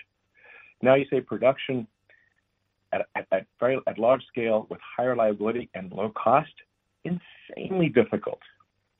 But what, what Tesla achieved on the automotive side was not to create an electric car. The, the truly profound thing on the, on the car side is that Tesla was the first American car company to achieve volume production of a car in one hundred years and not go bankrupt. So this is this, this This, I basically, myself and many others at Tesla had to basically have several aneurysms to get this done. It was, it was so hard. You have no idea. So anyway, and, and the thing about making a large, complex manufactured object is, let's say you have first order approximation, ten thousand unique items. If even one of those items is slow, that sets your weight. Just one. Doesn't matter how so trivial. We've we've had uh, production production stop because of carpet in the trunk. We had production stop because of a U S B cable. At, at one point for the Model S, the we literally raided every uh, electronics store in the Bay Area for, for for a few days there. Nobody could buy a U S B cable in the Bay Area because we we, we went and bought them all to put them in the car, um, literally. And there's there's like hundreds of stories like that. So anyway, that, that's the solving that those constraints and and and a, and a logistics problem that makes World War Two look trivial. I, I'm not kidding. Like the scale is insane. Um, you know, we're talking millions of cars. Supply, massive global supply chain, um, fifty countries, uh, dozens of regulatory regimes. Um, it's insane. So, yeah. Thank you. Uh, and the last question from institutional investor is, um, Master Plan uh, Part two talks about an urban transport vehicle that is smaller than traditional bus with greater uh, aerial density achieved by removing the central aisle. Do you have any updates to share on this goal? Not at this time. Okay, thank you very much. Uh, so let's uh, uh, move to analyst Q and A. Thank you. First question is from Pierre Ferragu with New Street Research. Your line is open. Uh, hi, guys. Thanks a lot for taking my question. Um, I'd love to get actually an update on what you, you presented on the battery day. Uh, in the last six, seven months, I, want, I was wondering how much progress you've made uh, on that front. First, in terms of process development, so how are things coming together on your pilot line? Are you getting to the kind of uh, production throughput you were aiming for? And, and second, actually, on your production ramp. So I was wondering in, in which sites you're ramping production capacity for the, the forty-six eighty cell uh, and, and where you stand uh, on uh, on ramping up that capacity as well. And I'll have a quick follow-up on energy as well, if that's possible. Well, um, so we, we have the, uh, I'm sure Kofi adds to this, but uh, We, we have the, the, the our, our small sort of pilot plant, which is still big by normal standards, expected to have like a ten gigawatt per year, gigawatt hour per year capability. uh, in um, Fremont, California. Um, and uh, we've made quite a few sales. Um, we're not we're not quite yet at the point where we think the cells are re- reliable enough to be shipped in cars, um, but we're getting close to that point. Um, and um, and then we're, we're, we've already uh, you know uh, ordered um, most of the equipment for battery production uh, in Berlin, uh, and uh, and then and, and then much of it for Austin as well. Um, so we're, we're really down to like the nitty gritty elements. Um, but o- overall, I think we still sort of feel quite optimistic about uh, this achieving volume production of the forty-six eighty next year. Pretty, yeah, thank you. Okay. Yeah, thanks. Uh, just one thing I would add is there's been a lot of questions about uh, yields. Actually, I noticed people asking about that, and uh, you know, the yield progress has been really strong uh, every day. When we were really still in commissioning phase, we were really still in commissioning phase with most of the tools, uh, to the point where we're confident that the yield trajectory aligns with our internal cost projections. Um, we did talk about yield also at Battery Day, which is one of the reasons why it's, it's useful to check in on that. Um, you know, it takes a while, as Elon just mentioned, to go from uh, prototype to production, and it's not just parts, it's processes, it's equipment. Um, but as we've matured those pieces of process, the process equipment, we've we've gotten to where we need to be on, on the yield side.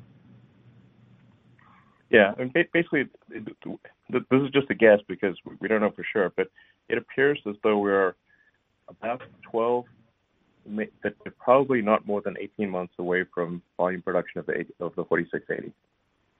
Um, now, at the same time, we, we are actually trying to uh, have our our cell supply uh, partners uh, ramp up their supply as much as possible. So this is not Uh, something that is to the exclusion of suppliers. It is in, in conjunction with suppliers. Um, so yeah. we're, you know, we're, we want to be super clear about that. This is not about replacing suppliers. It is about supplementing uh, the suppliers. So um, we have a very strong partnership with, with C A T L, with Panasonic, and L G.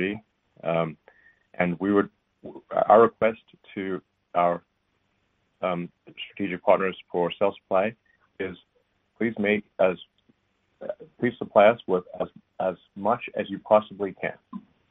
Um, pro- provided the, the price is affordable, we will buy uh, everything that they can make. All yeah, yeah, and specific to that, we've we're on track to more than double the supplier capacity over the next thirteen. Yeah, we, we, we exactly. We, we do expect from suppliers willing to receive double the cell output next year versus this year. Yep. Okay.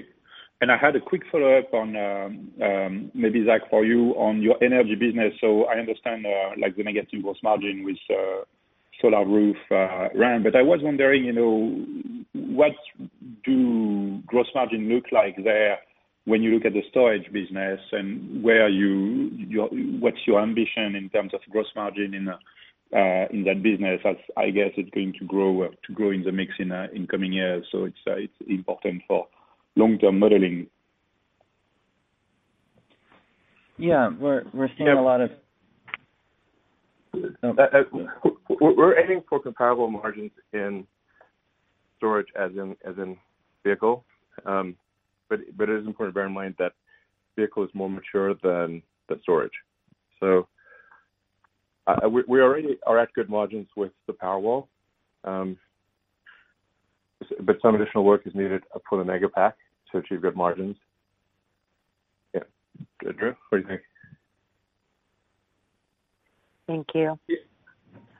Yeah, I, I, sorry, just jumping in, Elon. Absolutely agree. Yeah, uh, Powerwall is mature. We've been producing Powerwall two for three years now, and, and we're at good margins there. But Megapack has more room to go to achieve our targets. We have a we have a clear runway for improving the the cost per the megawatt hour of the Megapack. Absolutely, yes, we do. Thank you. Let's go to the next question, please. From Rod, from Rod Lackey with Wolf Research, please go ahead. Hi, everybody. Um, I was hoping maybe just first you could talk a little bit about um, how you're thinking about the rollout of version nine of F S D and uh, the transition to the subscription model. It sounds like some some of this is about to roll out next month. I'm not sure if that's the subscription model, but uh, maybe you could just uh, spend a little time talking about how impactful you expect that to be.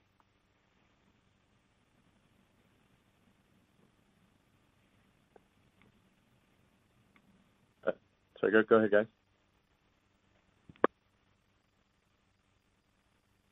Yeah, we're working on um, getting F S D subscription out. Uh, th there's a couple of internal technical dependencies, but from a business model perspective, that's aligned, and uh, we're hoping to roll that out soon. The, the key thing that I say here, um, th there's a lot of potential for recurring revenue based on an F S D subscription. Um, the If you look at the size of our fleet and you look at the number of customers uh, who did not purchase F S D up front or on a lease and maybe want to experiment with F S D, this is a great option for them. Um, you know, one of the things we'll need to keep an eye on is a potential transition from cash purchases of F S D subscription over to or cash purchases of F S D who may move over to F S D subscription. And so there could be a period of time in which you know, cash reduces in the near term, and then as the portfolio of subscription customers builds up, then that becomes um, a pretty strong business for us over time. Uh, but we're hoping to get this launched pretty soon, and um, and see what the response is to it. Okay, uh, great. And I um, was hoping, Zach, maybe you can just talk a little bit about OpEx. Um, there was a noticeable increase, e even excluding uh, S B C. Uh, obviously a lot going on this quarter, but can you maybe just talk a little bit about how we should be thinking about that uh, going forward? Sure. Um, on the R and D side, you know, what we're seeing, as I mentioned in my opening remarks, is um, kind of a convergence of a series of programs that are happening. And, and our R and D OpEx spend kind of correlates to where we are in the product life cycle on different programs. And so we're, you know, kind of at the tail end of investments in Uh, what we call internally Palladium, which is the new Model S and Model X.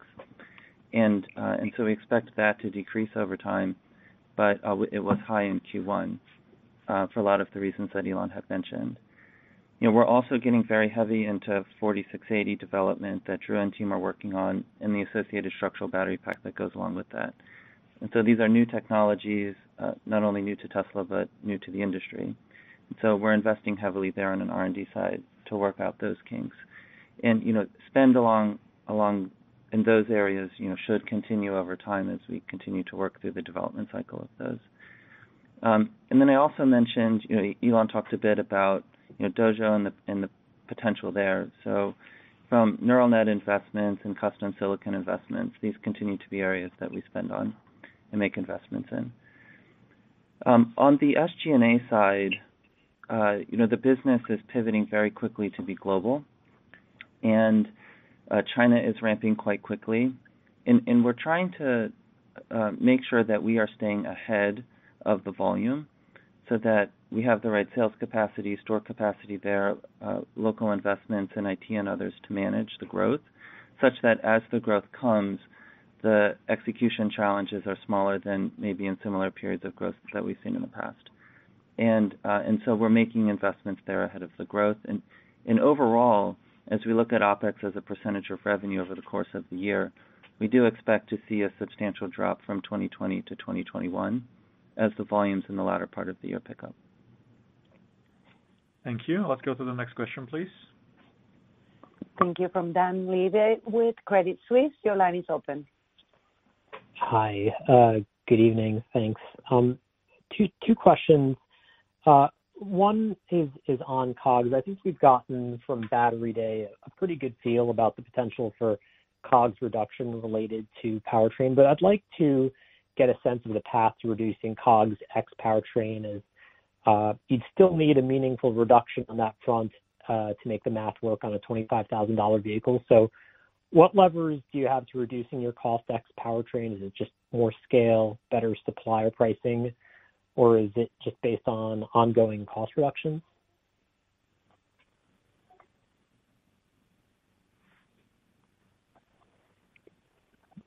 Uh, sure. I mean, I think uh, all of the above.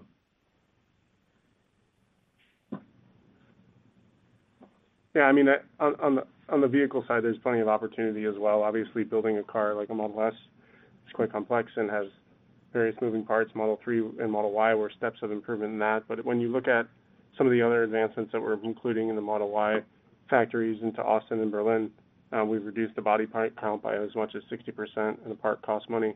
So um, we continue to find optimizations there, as well as we get economies of scale when we start to talk about the volumes we're considering worldwide with four factories building the same vehicle. Um, so both of those things uh, on the vehicle side will improve our COGS as well, and, and the powertrain continues to be integrated into that. Great. And then just related, you know, as we see uh, Berlin and, and Austin ramp, I'd, I'd like to just get a sense on the comparison of Fremont versus the new capacity. Obviously, Fremont non-optimized because you bought, uh, you know, the old NUMMI facility. You had to retrofit that to your needs. So maybe you can give us a sense of how uh, your new capacity is going to differ versus Fremont. What are the areas that you have efficiencies that you previously didn't have, and maybe, you know, how much does that add up to uh, improved COGS uh, over time to help you achieve that twenty-five thousand dollars vehicle?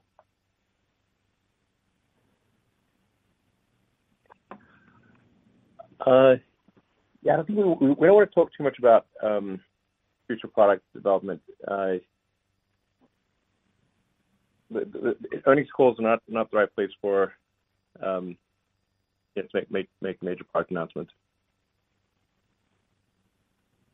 So yeah, we, we'll get there, but we'll we'll talk about it later. Oh, all right, thank you very much. Unfortunately, this is all the time we have for today. Thank you very much for dialing in and for listening, and we'll speak to you again in about three months. Thank you. Right. Thanks, everyone. This concludes today's conference call. Thank you for participating. You may now disconnect.